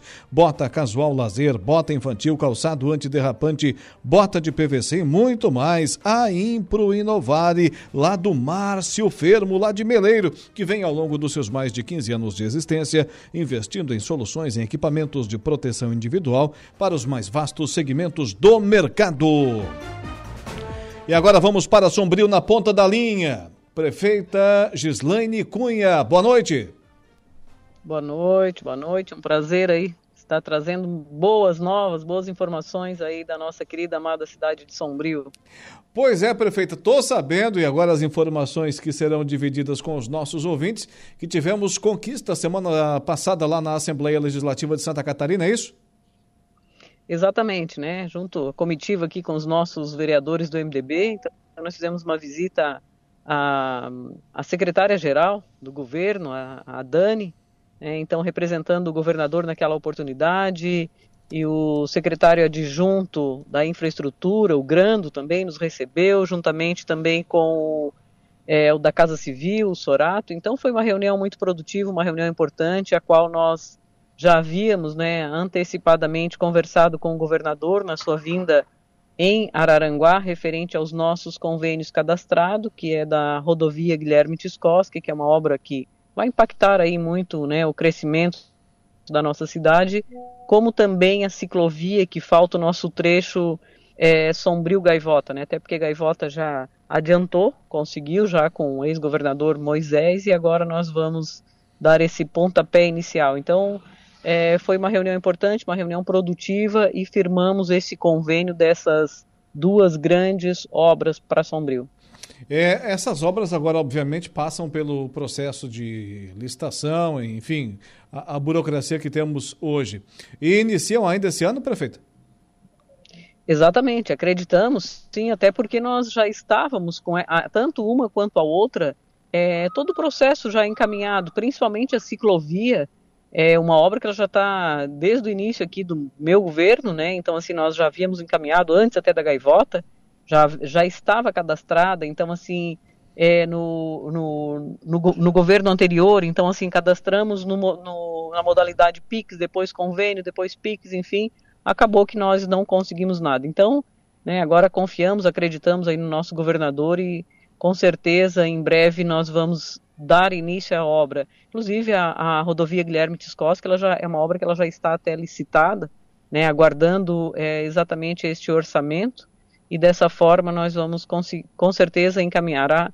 A ciclovia talvez demore um pouquinho mais, até porque nós estamos novamente adequando o projeto e as planilhas orçamentárias. Agora, além de ter à disposição uma equipe competente, tem que ter também determinação e persistência nessas buscas de recurso, né, prefeito?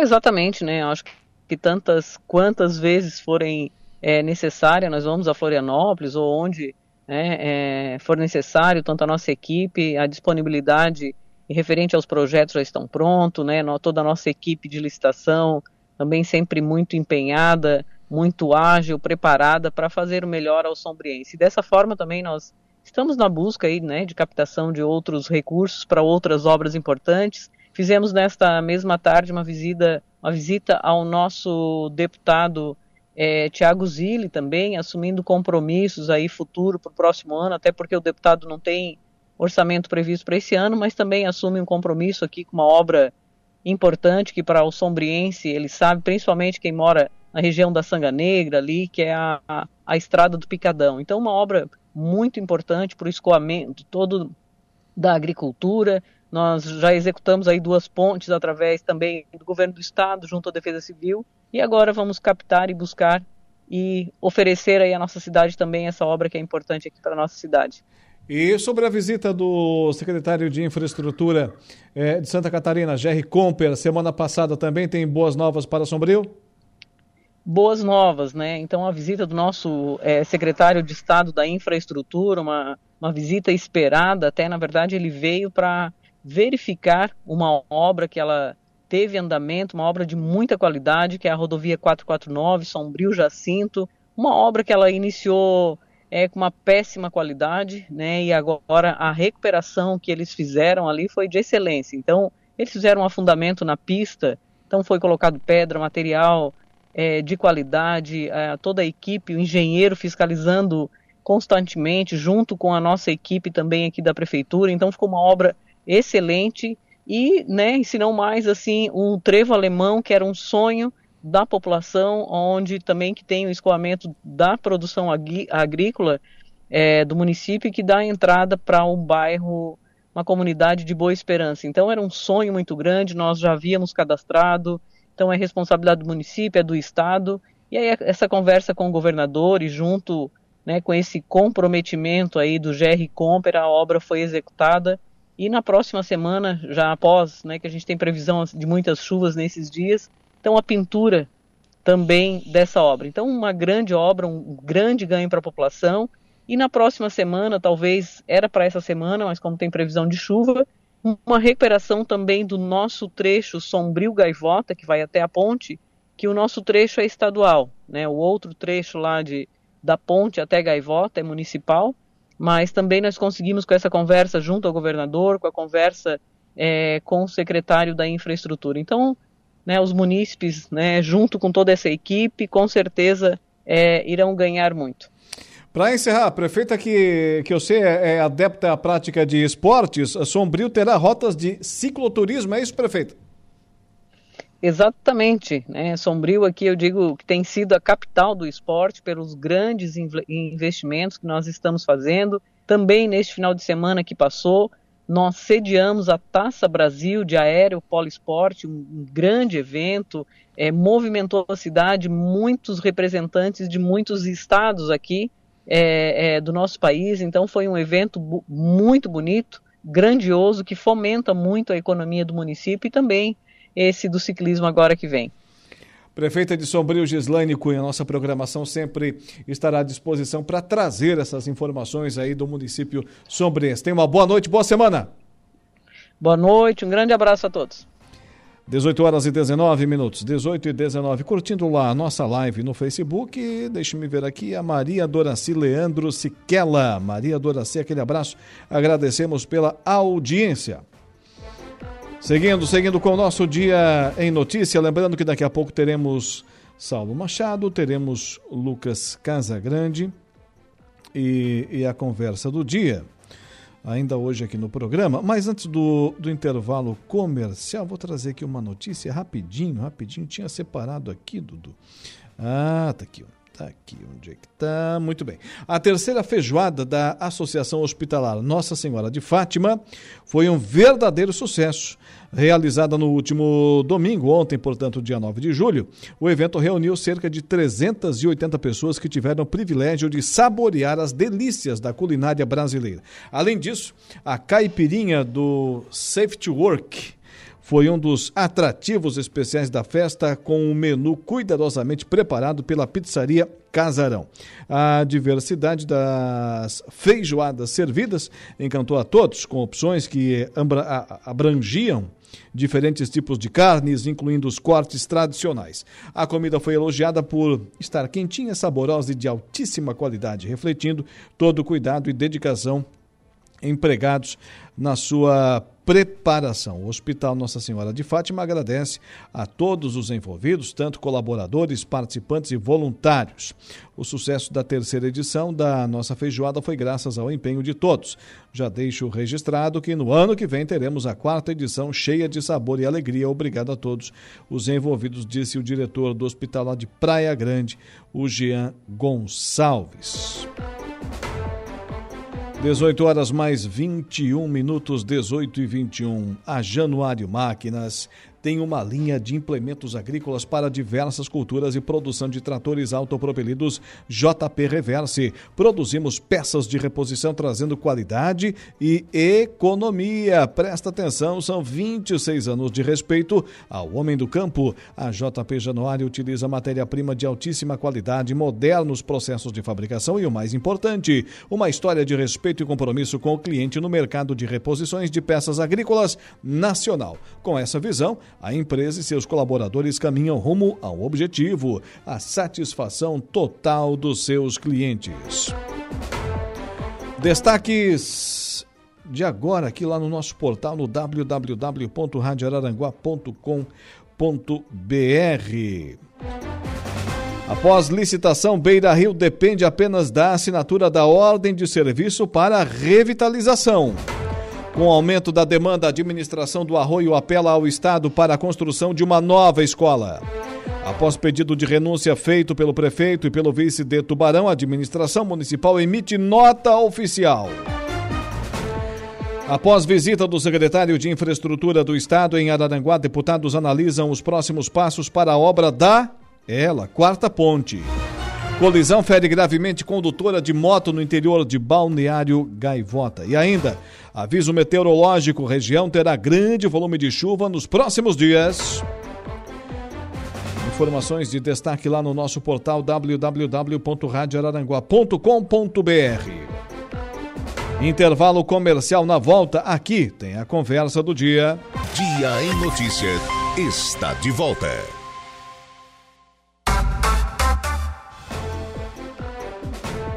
Agora são 18h31, 18h31. Fazendo as contas, significa dizer para você, nosso ouvinte, que faltam apenas e tão somente, porém momentâneos, 29 minutos para as 7 horas da noite dessa segunda-feira. Olha, a Impro Inovare vem ao longo dos seus mais de 15 anos de existência investindo em soluções em equipamentos de proteção individual para os mais vastos segmentos do mercado. Solicite um atendimento 3537-9078 e 3537-9081. Conheça mais sobre as nossas linhas de botas de PVC e calçados antiderrapantes, desenvolvidas para as mais diversas atividades e riscos. Bota casual lazer, bota infantil, calçado antiderrapante, bota de PVC e muito mais, com um selo de qualidade, com a assinatura que só a Impro tem para você. 26 anos de respeito ao homem do campo. A JP Januário utiliza matéria-prima de altíssima qualidade, modernos processos de fabricação e, o mais importante, uma história de respeito e compromisso com o cliente no mercado de reposições de peças agrícolas nacional. Com essa visão, a empresa e seus colaboradores caminham rumo ao objetivo, a satisfação total dos seus clientes. Falando no Januário, lembrei do Botafogo e me lembrei também da conversa do dia. Eduardo Galdino. A conversa do dia.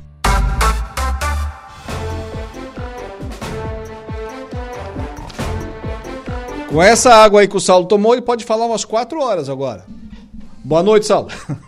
Boa noite. Isso é um dos segredos para você não ter problema de saúde. Beba água. É verdade, é verdade. Sem moderação. Gripe, tá? Inclusive gripe. Quantas vezes esse do teu lado aí já ficou mal? Beba água e use protetor solar, diriam Saulo Machado e Pedro Bial. Boa noite. Não. Protetor solar eu não uso, não. Então daí é o Pedro Bial que fala. Ah, tá. Ué? Cada um com seus conselhos, cara. Também já quer pegar os conselhos dos outros. Não, é verdade. Fica só no meu aqui. E cuide do seu joelho. Isso não quer dizer que funcione com todo mundo. Comigo funciona, né? Eu tomo muita água, sempre, a vida toda. Outra coisa que não funcionou... Eu passei a tomar água depois que tive cristais na urina. Tá aí, nunca tive nada desse tipo de coisa. Pobre tem pedra no rio, o Lucas tem cristais. Não, é que depois é que cristais são... Mas é outro nível, né, cara? Presta atenção, não vai querer ter cristal. Ah, para com isso. Queres comparar também? Mas também teve outra coisa que não funcionou ontem, né? No Olímpico. No Olímpico, na Arena do Grêmio. No Olímpico não tem funcionado nada, cara. Na Arena do Grêmio também não tem funcionado muita coisa. O que foi aquilo, Saulo Machado? Não funcionou. O Grêmio foi superior ao Botafogo o jogo todo. Em alguns momentos, só que o Grêmio perdeu quantas chances de gol? Quem não faz leva, uma velha máxima do futebol. E o Botafogo foi mais cirúrgico. O Grêmio jogou muito mais que o Botafogo, não tenho dúvida disso. Quem viu o jogo, viu isso. Pressionou, foi mais time, foi mais compacto, só que futebol não ganha quem tem... Né? Ganha quem faz mais gol. É bola na rede. Não adianta. Mas eu ainda acho que o jogo poderia ter outro rumo se fosse dado pênalti, que foi no Bitello, foi pênalti. Puxar a camiseta do cara que está indo na direção do ataque, jogar no chão não é pênalti, não é mais nada. Mas eu não quero nem entrar na questão do pênalti ou não. Eu quero dizer o seguinte: para que serve o diabo desse VAR? Não é para auxiliar o árbitro. Por que às vezes eles chamam e às vezes eles não chamam? Uma coisa absurda, cara. Uma coisa absurda. Outra coisa, para que anular aquele gol do Botafogo primeiro? Ah, porque estava 1 milímetro. Ah, não. Não pode ser assim. Não pode ser milimétrico. Futebol não pode ser medido assim. Um golaço daqueles, rapaz. Eu vi muito flamenguista. Contra o meu time, pô, mas e agora?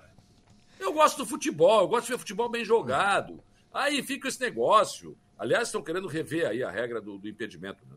Estão querendo dar um espaço a mais, não esse negócio de ter um corpo, uma coisa assim. E não vai ter mais esse negócio de um dedo, uma unha, um fio de cabelo. Tem que acabar com isso. Isso não pode, isso não é do futebol. Isso não é do futebol. Mas daí eu já discordo dessa discussão. Mas aí o espaço vai ser milimétrico também. Se tiver um espaço a mais, vai ser milimétrico também. Vai ser um corpo e 1 milímetro. Esse milímetro vai continuar tendo essa discussão. Não, vai ser diferente. Eu não sei te explicar agora porque eu não me lembro mais. Eu vi ano passando, não me aprofundei muito, mas vai melhorar sim. Vai melhorar bastante essa palhaçada aí. Rapaz, e vão pra lá e ficam 3, 4 minutos e bota isso, e bota aquilo, e sobe a regra, e bota não sei o quê, listinha azul, outra vermelha, vamos pro inferno. Que coisa é essa, rapaz? Não, tá ficando muito robotizado o futebol. Eu vi muito flamenguista... Esse VAR eles têm que definir, ele serve pra quê, esses caras? Tem pênalti, claro que não é só o do Grêmio, teve outros pênaltis aí que o Flamengo também tá reclamando, e olha que o Flamengo reclamar é sempre beneficiado, né? É. Mas tem hora que os caras não chamam, pelo menos. Diz assim, vai lá dar uma olhada que puxaram a camisa do Bitello. Não. Tá, mas não chamou. Chamaram. Não chamou ou ele não quis ir? Não chamou. Não chamou. Não, eu não vi. Tô falando que eu não vi. Não chamaram. Não, quer dizer, sei lá. Eu vi, foi muito flamenguista desdenhando a posição do Botafogo, né? Fogo de palha. Olha, já estamos quase no final. Né? Quase no final do primeiro turno, hein? Não foi só flamenguistas. Todo mundo achou que o Botafogo, como eu também achei, era a tartaruga em cima do poste. Ninguém sabe como é que subiu, mas que vai cair de lá, vai, né? E ainda acho que não vai ser campeão brasileiro. Ainda acho. Falta um turno inteiro e mais um pouquinho, né? Mas são 10 pontos. Quem consegue 10 pontos de vantagem numa competição como é o Campeonato Brasileiro não é de graça. Mas o fato é hoje que independe de si... 10 pontos no segundo turno. No primeiro, dá para tirar.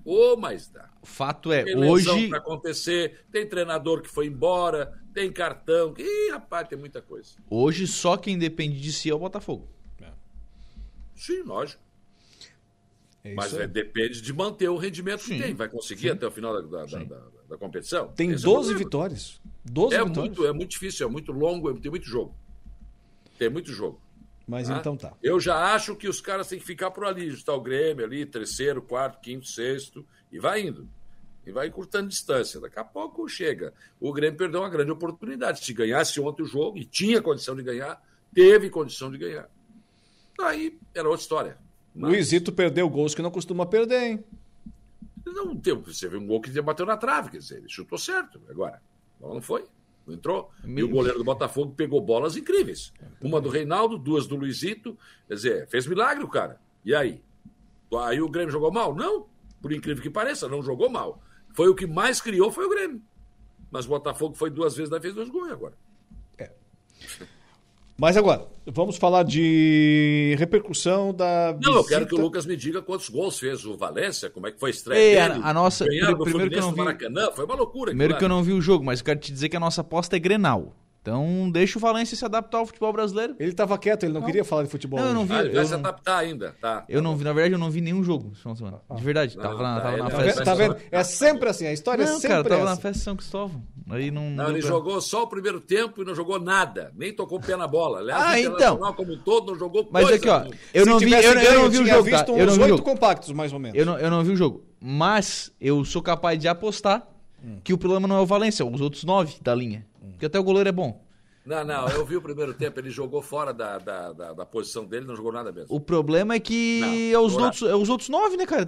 Não pode não jogou nada, mas tudo. O Internacional como todo também não existiu já. Subiram até a hashtag aí, fora Mano Menezes. É. Diz que escalou mal o time, que não sei o quê. Eu gosto de ver essas coisas. Se ele contratar o cara... Pra ser o 9. Se ele pega o 9 e bota jogar de 8, daí ele, mano, tá de brincadeira também, né? É que o Patrick não jogou, então ele botou ele naquela função. E o Luiz Adriano como centroavante, mais ou menos isso, ele vindo de trás daí. O cara já tá com 30 e poucos também pra fazer essa função, ele é fácil. É... Jogadores... Não quero saber, não jogou nada, nem o Inter, nem ninguém, tomou 2-0 do Fluminense, pronto, tá bom. Presta atenção, o Grêmio jogou, peraí.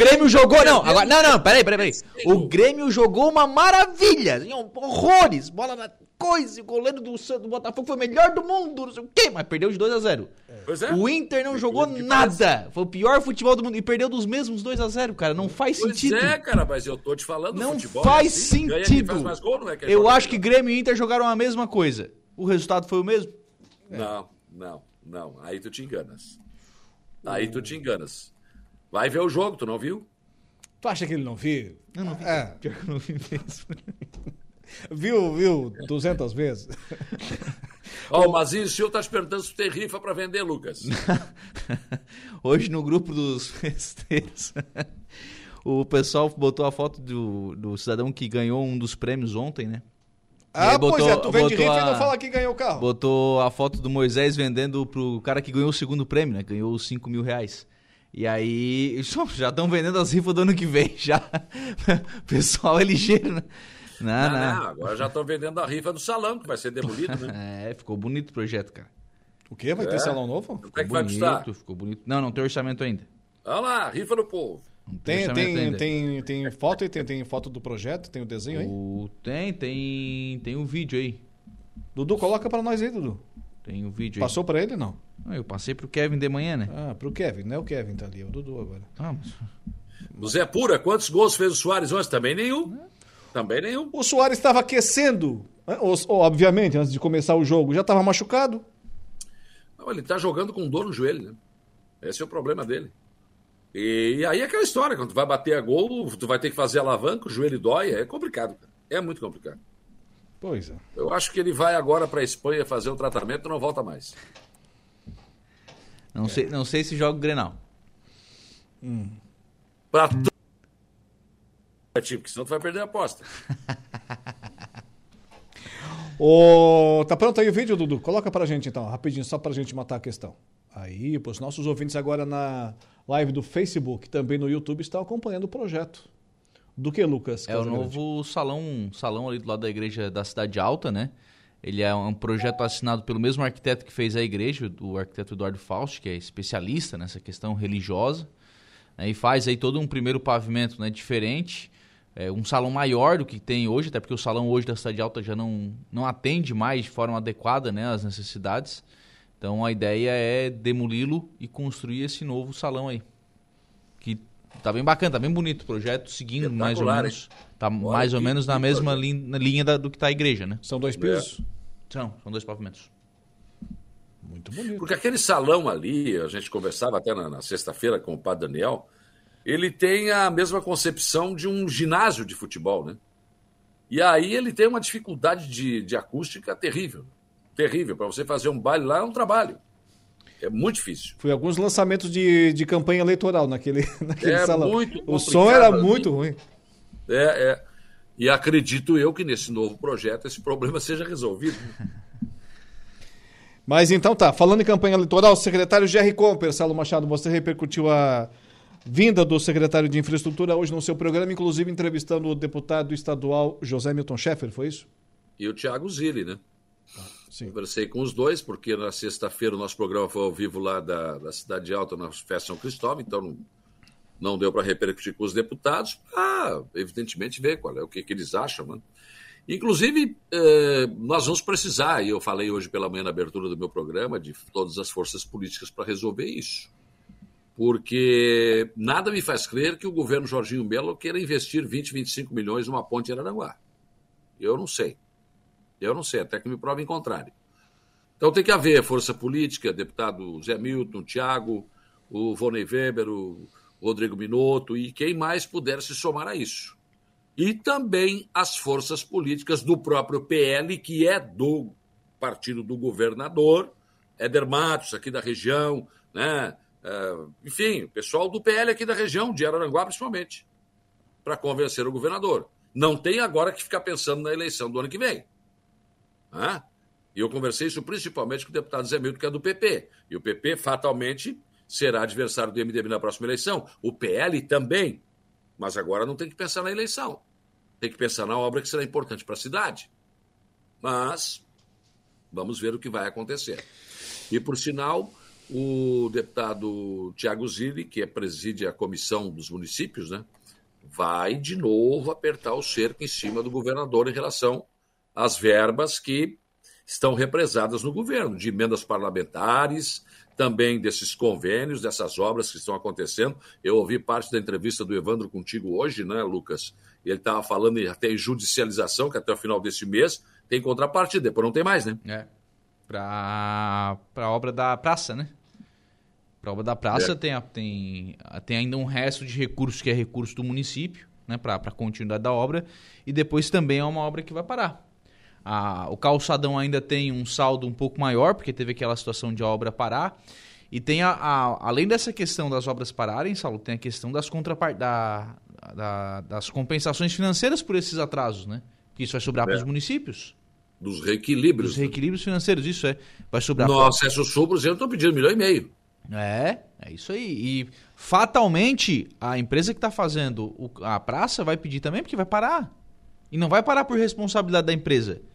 Vai parar por falta de repasse, por falta de pagamento. Ela vai dizer o seguinte: olha, eu tenho tanto a receber, me paga. Não vou te pagar, então eu vou parar a obra. Eu tenho informação, Lucas, e eu quero que ela seja realmente, que ela se confirme realmente, que neste mês ainda deve sair alguma coisa. Tomara, porque senão, daí, olha, a situação vai complicar mesmo. Já está complicada, o Evandro falou hoje. Sim. É acordado às 6 da manhã com ligação de dono de empresa e dormir às 11h30 da noite com ligação. Porque não vai cobrar do governo, vai cobrar do prefeito, lógico. Claro. Lógico. Aí daqui a pouco chegamos na temporada de verão, 2023-2024, no Arroio do Silva, e a praça não está terminada. É. Agora 1,5 milhão de reequilíbrio naquela pavimentação do Acesso Sul. Tem quantos quilômetros lá? 5? Acho que 4,5. Mas é que a empresa alega o seguinte, que já era para ter terminado a obra, mas o dinheiro não vem. Aí aumenta o preço disso, aumenta o preço daquilo, e ela ficou parada esse tempo todo, teve que tirar as pessoas de lá, porque não vai ficar fazendo o que ali. Neste caso, eu não acho absurdo. Eu acho absurdo quando a empresa pega uma obra, começa e para sem nada, recebendo. Ou então começa a dizer, não, tem que ter mais, aí é absurdo. Agora, a obra que parou porque não foi recebido, não, daí eu dou razão para a empresa. Mas e aí um governo do Estado que apregou há tanto o respeito ao dinheiro dos catarinenses, ele está jogando contra ele mesmo. Não está não. Por que não? Está fazendo parar a obra. Ele está jogando contra as prefeituras. Sim. Está jogando contra as prefeituras. Contra os dois. Porque, na verdade, ele vai dizer o seguinte lá, pode anotar isso, tá? O Jorginho vai dizer o seguinte, os repasses para as obras que acabaram sendo paralisadas vão ser feitos na integralidade. O governo do Estado vai repassar. Só que essa questão de reequilíbrio vai estourar a conta nas prefeituras, não é no governo do Estado. Daqui a 2-3 anos, vai ser isso? Eu vou só fazer uma pergunta para vocês aqui. Para vocês dois aí. Me respondo com toda sinceridade, olhando nos meus olhos lindos que Deus me deu. Jesus. Então deixa sem ser nada. Vocês acham que o Laveca lá de Ermo vai ter algum problema com isso? Respondam. Não. Não. Tá bom. Acho Era só o que eu queria saber. Ele fez o quê? Saiu do MDB e foi para onde? Foi pro PL. Pronto, você já sabe do que se trata, né? Dos prefeitos, como o Evandro, como o César, não terão vida fácil.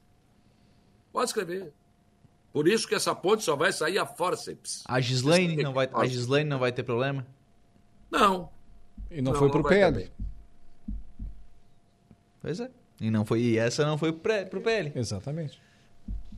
Mas é amiga. Sim, claro que sim. E agora? Então, custa ser amigo do homem, poxa. Ah. Custa mandar um agrado, um feliz aniversário. O Ellison Dallagnol tá te perguntando aqui, Lucas, o que é que tu achou do leilão dos animais? Parece que houve o arremate de um coelho. Eu comprei um coelho, cara. Não sabe o que fez. Eu comprei um coelho sem querer. Tu acredita nisso? Cara, eu comprei uma coisa. E, aliás, ele me lanhou toda hoje à tarde. O bichinho. O bicho é violento. Foi avisado, né? Hoje pela manhã, o senhor recebeu todas as informações a respeito do comportamento do coelho, inclusive sexual. Né? Fica longe do bichinho. Ele é violento. É. Ah, mas foi legal, cara. Foi legal porque era um período da festa que tinham poucas atrações. E aí o leilão de animais vivos veio num tom de brincadeira, né? O pessoal acabou ficando e ficou boa parte da tarde lá, brincando, enfim. Algumas pessoas ficaram dando lance, outras não. Uns se meteram lá e compraram o coelho, né? Sim. Não sei pra quê, mas agora faz parte do show, né? Ó, o Botinha tá dando risada aqui. Só eu vi a compra desse coelho aí, ó. Tá se vingando de dia. É verdade, é verdade. Rapaz, eu tive já, tá? Eu já tive. É verdade. Pensa numa incomodação. Não é nem isso. Nossa, agora eu vou apanhar em casa. É. Pior é que a mulher ficou brava, cara. A minha mulher ficou brava. Por quê? Porque não era pra mim comprar o tal do coelho. Eu ainda vou apanhar a hora que chegar em casa. Dois problemas. Primeiro o coelho, depois foi contra o que a mulher tinha dito. Zé Pura, Soares fez quantos gols ontem, ô Saulo? Tá perguntando aqui o Zé Pura. Já falei, rapaz, já respondi pra ele. Ah, já respondeu? Não tinha visto aqui. Tá bom, também curtindo lá nossa live, além da Maria Doracil, Mazinho Silva. Ô Lucas Casagrande, hoje pela manhã tu também entrevistou o prefeito Evandro, já mencionou aqui parte do assunto, né? E a secretária de Educação, por quê? Porque, na verdade, o Arroio precisa de uma nova escola estadual. E por que não? O prefeito, a secretária e não o pessoal da Secretaria de Estado da Educação. Porque, a bem da verdade, é que o município começou a absorver algumas turmas que são do Estado, notadamente aí o final do ensino fundamental, os últimos anos, né? Quinto, sexto, sétimo, oitavo e nono ano, né? E começou a... E como o número de alunos na rede municipal começou a crescer, começou a aumentar... o pessoal precisa de mais salas e essas salas estão sendo ocupadas pelos alunos que deveriam estar sendo atendidos, né, por uma escola estadual. Então o município tomou a decisão, no ano que vem não abre matrículas para oitavo e nono ano nas escolas do município, esses alunos terão que ir para o Apolônio ou para uma outra escola estadual. O Apolônio deve providenciar a construção de mais 3 salas, né, que atenderia aí mais 6 turmas, e essas salas, aliás, seriam repassadas, né? O município teria a possibilidade de utilizar essas salas, né, para atender a sua necessidade, a necessidade da sua rede, da rede que tem a obrigação do município. É aquela velha questão, né? O morador ele é do Arroio, mas tem vários entes que têm que prestar o serviço. Tem o município, tem uma parte, tem o Estado e depois tem, né, a faculdade, que seria mais com o governo federal. Então, o município acabou, por ser morador do Arroio, absorvendo essa necessidade. Só que isso hoje não dá mais. O relato do prefeito da secretária da Arena é que não dá mais. Inclusive, sob pena de o município não cumprir as metas do seu plano municipal de educação. Porque as salas estão sendo ocupadas. Então, tomou essa decisão de dar um passo atrás. Já há conversa, deve ser votado amanhã na Câmara, um projeto de lei para compra de um terreno para ser destinado para o Estado. Só que olha só, compra agora o terreno, manda para o Estado. Projeto, só o ano que vem. Construção, só 2025. Com sorte, em 2020, se der tudo certo, uma nova escola do Arroio em 2027. Não dá. não dá para esperar tanto tempo, o Estado vai ter que fazer, vai ter que tomar alguma medida paliativa, porque só o Apolônio não vai dar conta dessa demanda de alunos que tem lá no Arroio do Silva.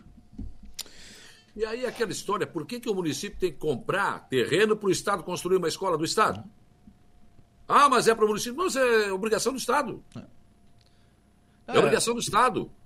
Eu me lembro que lá, um tempo atrás, o Sandro Maciel era prefeito de Araranguá e tinha ali a questão da escola da Polícia Rodoviária. Tinha um projeto do governo federal, enfim, para construir uma escola moderna que foi construída em Turvo, inclusive, né? E aí o Sandro disse, olha, eu não tenho como fazer isso agora, eu tenho que cuidar da minha educação. Já estou aqui pelas caronas, cara, como é que eu vou fazer isso? Quer dizer, ora, se é a responsabilidade do governo do Estado, ele que vem aqui, compra o terreno no Arroio do Silva e construi a escola. E compra com a sua função. Os municípios não aguentam mais, tem que dar gasolina para a Polícia Militar, tem que dar carro para a Polícia Militar e para a Polícia Civil, tem que equipar bombeiro. Isso é função do governo, não é função do município. O Evandro fez hoje um relato, o município do Arroio do Silva investe hoje em segurança pública, combustível, veículo, vai vir a reforma do destacamento da Polícia do Arroio, que o município vai botar 150 mil. O município do Arroio do Silva investe 1 milhão por ano. Segurança pública é dever de quem? Do Estado. O governo pega esses números, diz lá que é a melhor segurança pública do mundo. E é mentiroso isso, porque não é o Estado que está investindo, são os municípios. E aí chega na hora de construir uma escola que também, nesse caso, né, nessa faixa aí, é do governo do Estado, tem que dar o terreno. Que conversa é essa? Vamos parar com isso. O governador acabou de anunciar aí no seu portal ontem, não sei quantos bilhões de investimento em educação. Então compra o terreno. Ué, gente? Deixa eu falar um projeto que está na sessão da Câmara de Araranguá para votação hoje, que vai facilitar a vida de quem quer pagar tributos na prefeitura, porque ele muda alguns artigos da nossa lei orgânica, né? E vai permitir que se faça pagamento com cartão de crédito. Isso é muito bom, cara. Eu acho espetacular, a não ser que tenha algum pega-ratão aqui, mas acho que não. Porque hoje, cara, até para pagar está começando a ficar difícil.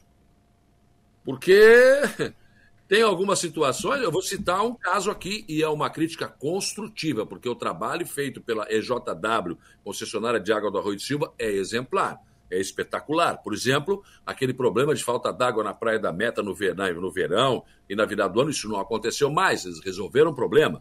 Mas a EJW precisa melhorar as opções de pagamento, gente, da conta da água. Você só pode pagar na Caixa Econômica ou numa lotérica. Ah, mas por que eu tenho que ir numa lotérica, entrar numa fila, perder tempo da minha vida para pagar água? Não, na concessionária aqui também não recebe. Tinha no mercado Mar Azul, do nosso Vanderlei de Souza, o Lei do Mar Azul, um convênio. Não tem mais, eu não sei por que não tem, mas era só em dinheiro também. Quer dizer, é preciso facilitar a situação. Isso, na Caixa não pode pagar no caixa, tem que ser só no aplicativo. Eu não tenho problema com isso, que eu tenho aplicativo, não tem problema. Mas tem muitas pessoas que têm e ficam irritadas com isso.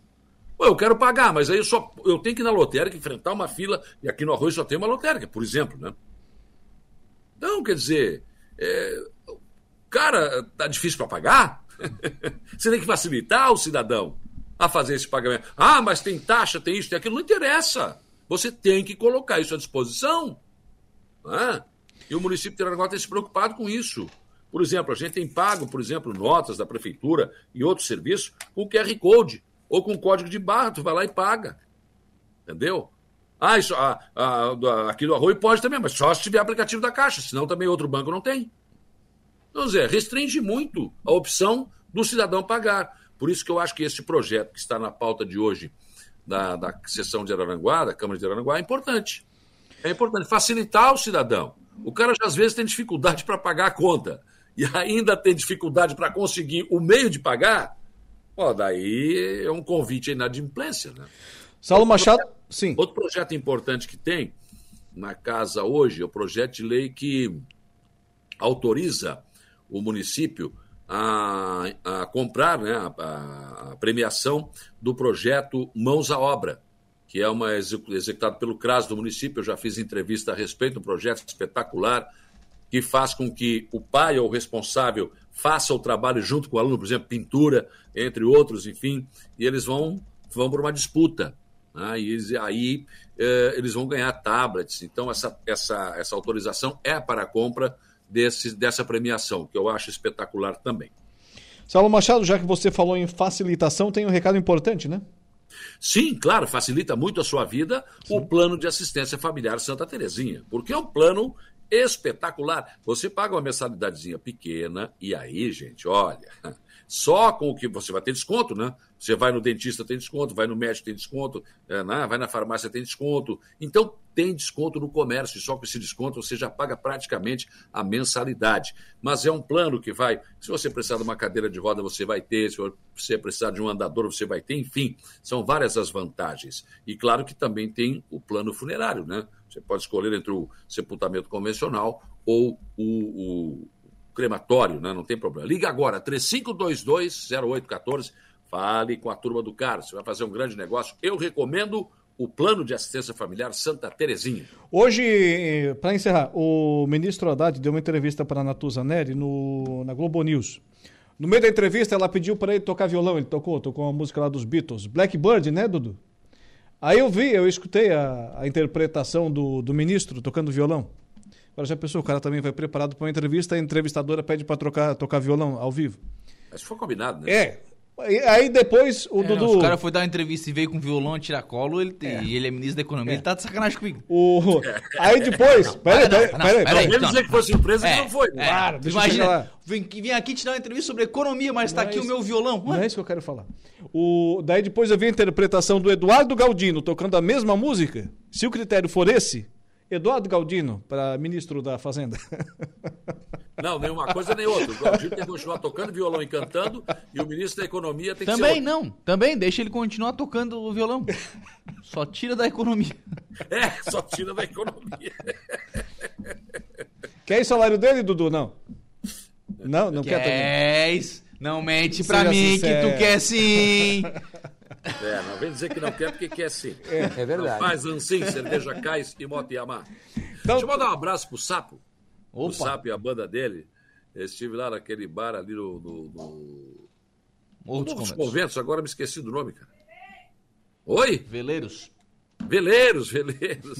no sábado, cara. É um show maravilhoso, né? O Sapo e banda não tem, cara, eles cantam só o que a gente quer ouvir. Maravilhoso, noite maravilhosa. Aí no final ele me chamou para uma canja e digo, não, querido, depois de tudo que vocês fizeram aqui, não tem mais nada para cantar, nada para dizer. Boa noite, vamos dormir que já é 2 da manhã. Barbaridade. Grande Sapo, gente fina, da melhor qualidade e um músico de primeira grandeza. Ele e a banda, né? Espetaculares. Boa noite para vocês. Um abraço, até amanhã. Tchau. Lucas Casagrande e Saulo Machado por aqui com a gente na Conversa do Dia, encerrando o nosso programa de hoje. Sempre com o oferecimento de Angelone Araranguá, onde todo dia a dia de super promoções, super ofertas para você. Também ainda Impro. Conheça mais sobre as nossas linhas de botas de PVC e calçados antiderrapantes, desenvolvidas para as mais diversas atividades e riscos. E Januário Máquinas, 26 anos de respeito ao homem do campo. É a Januário. Amanhã a gente volta nesse mesmo horário. Um abraço, ótima noite de segunda-feira, uma grande semana também que só está começando, e até amanhã nesse mesmo horário. O Dia em Notícia, de segunda a sexta, às 4 da tarde.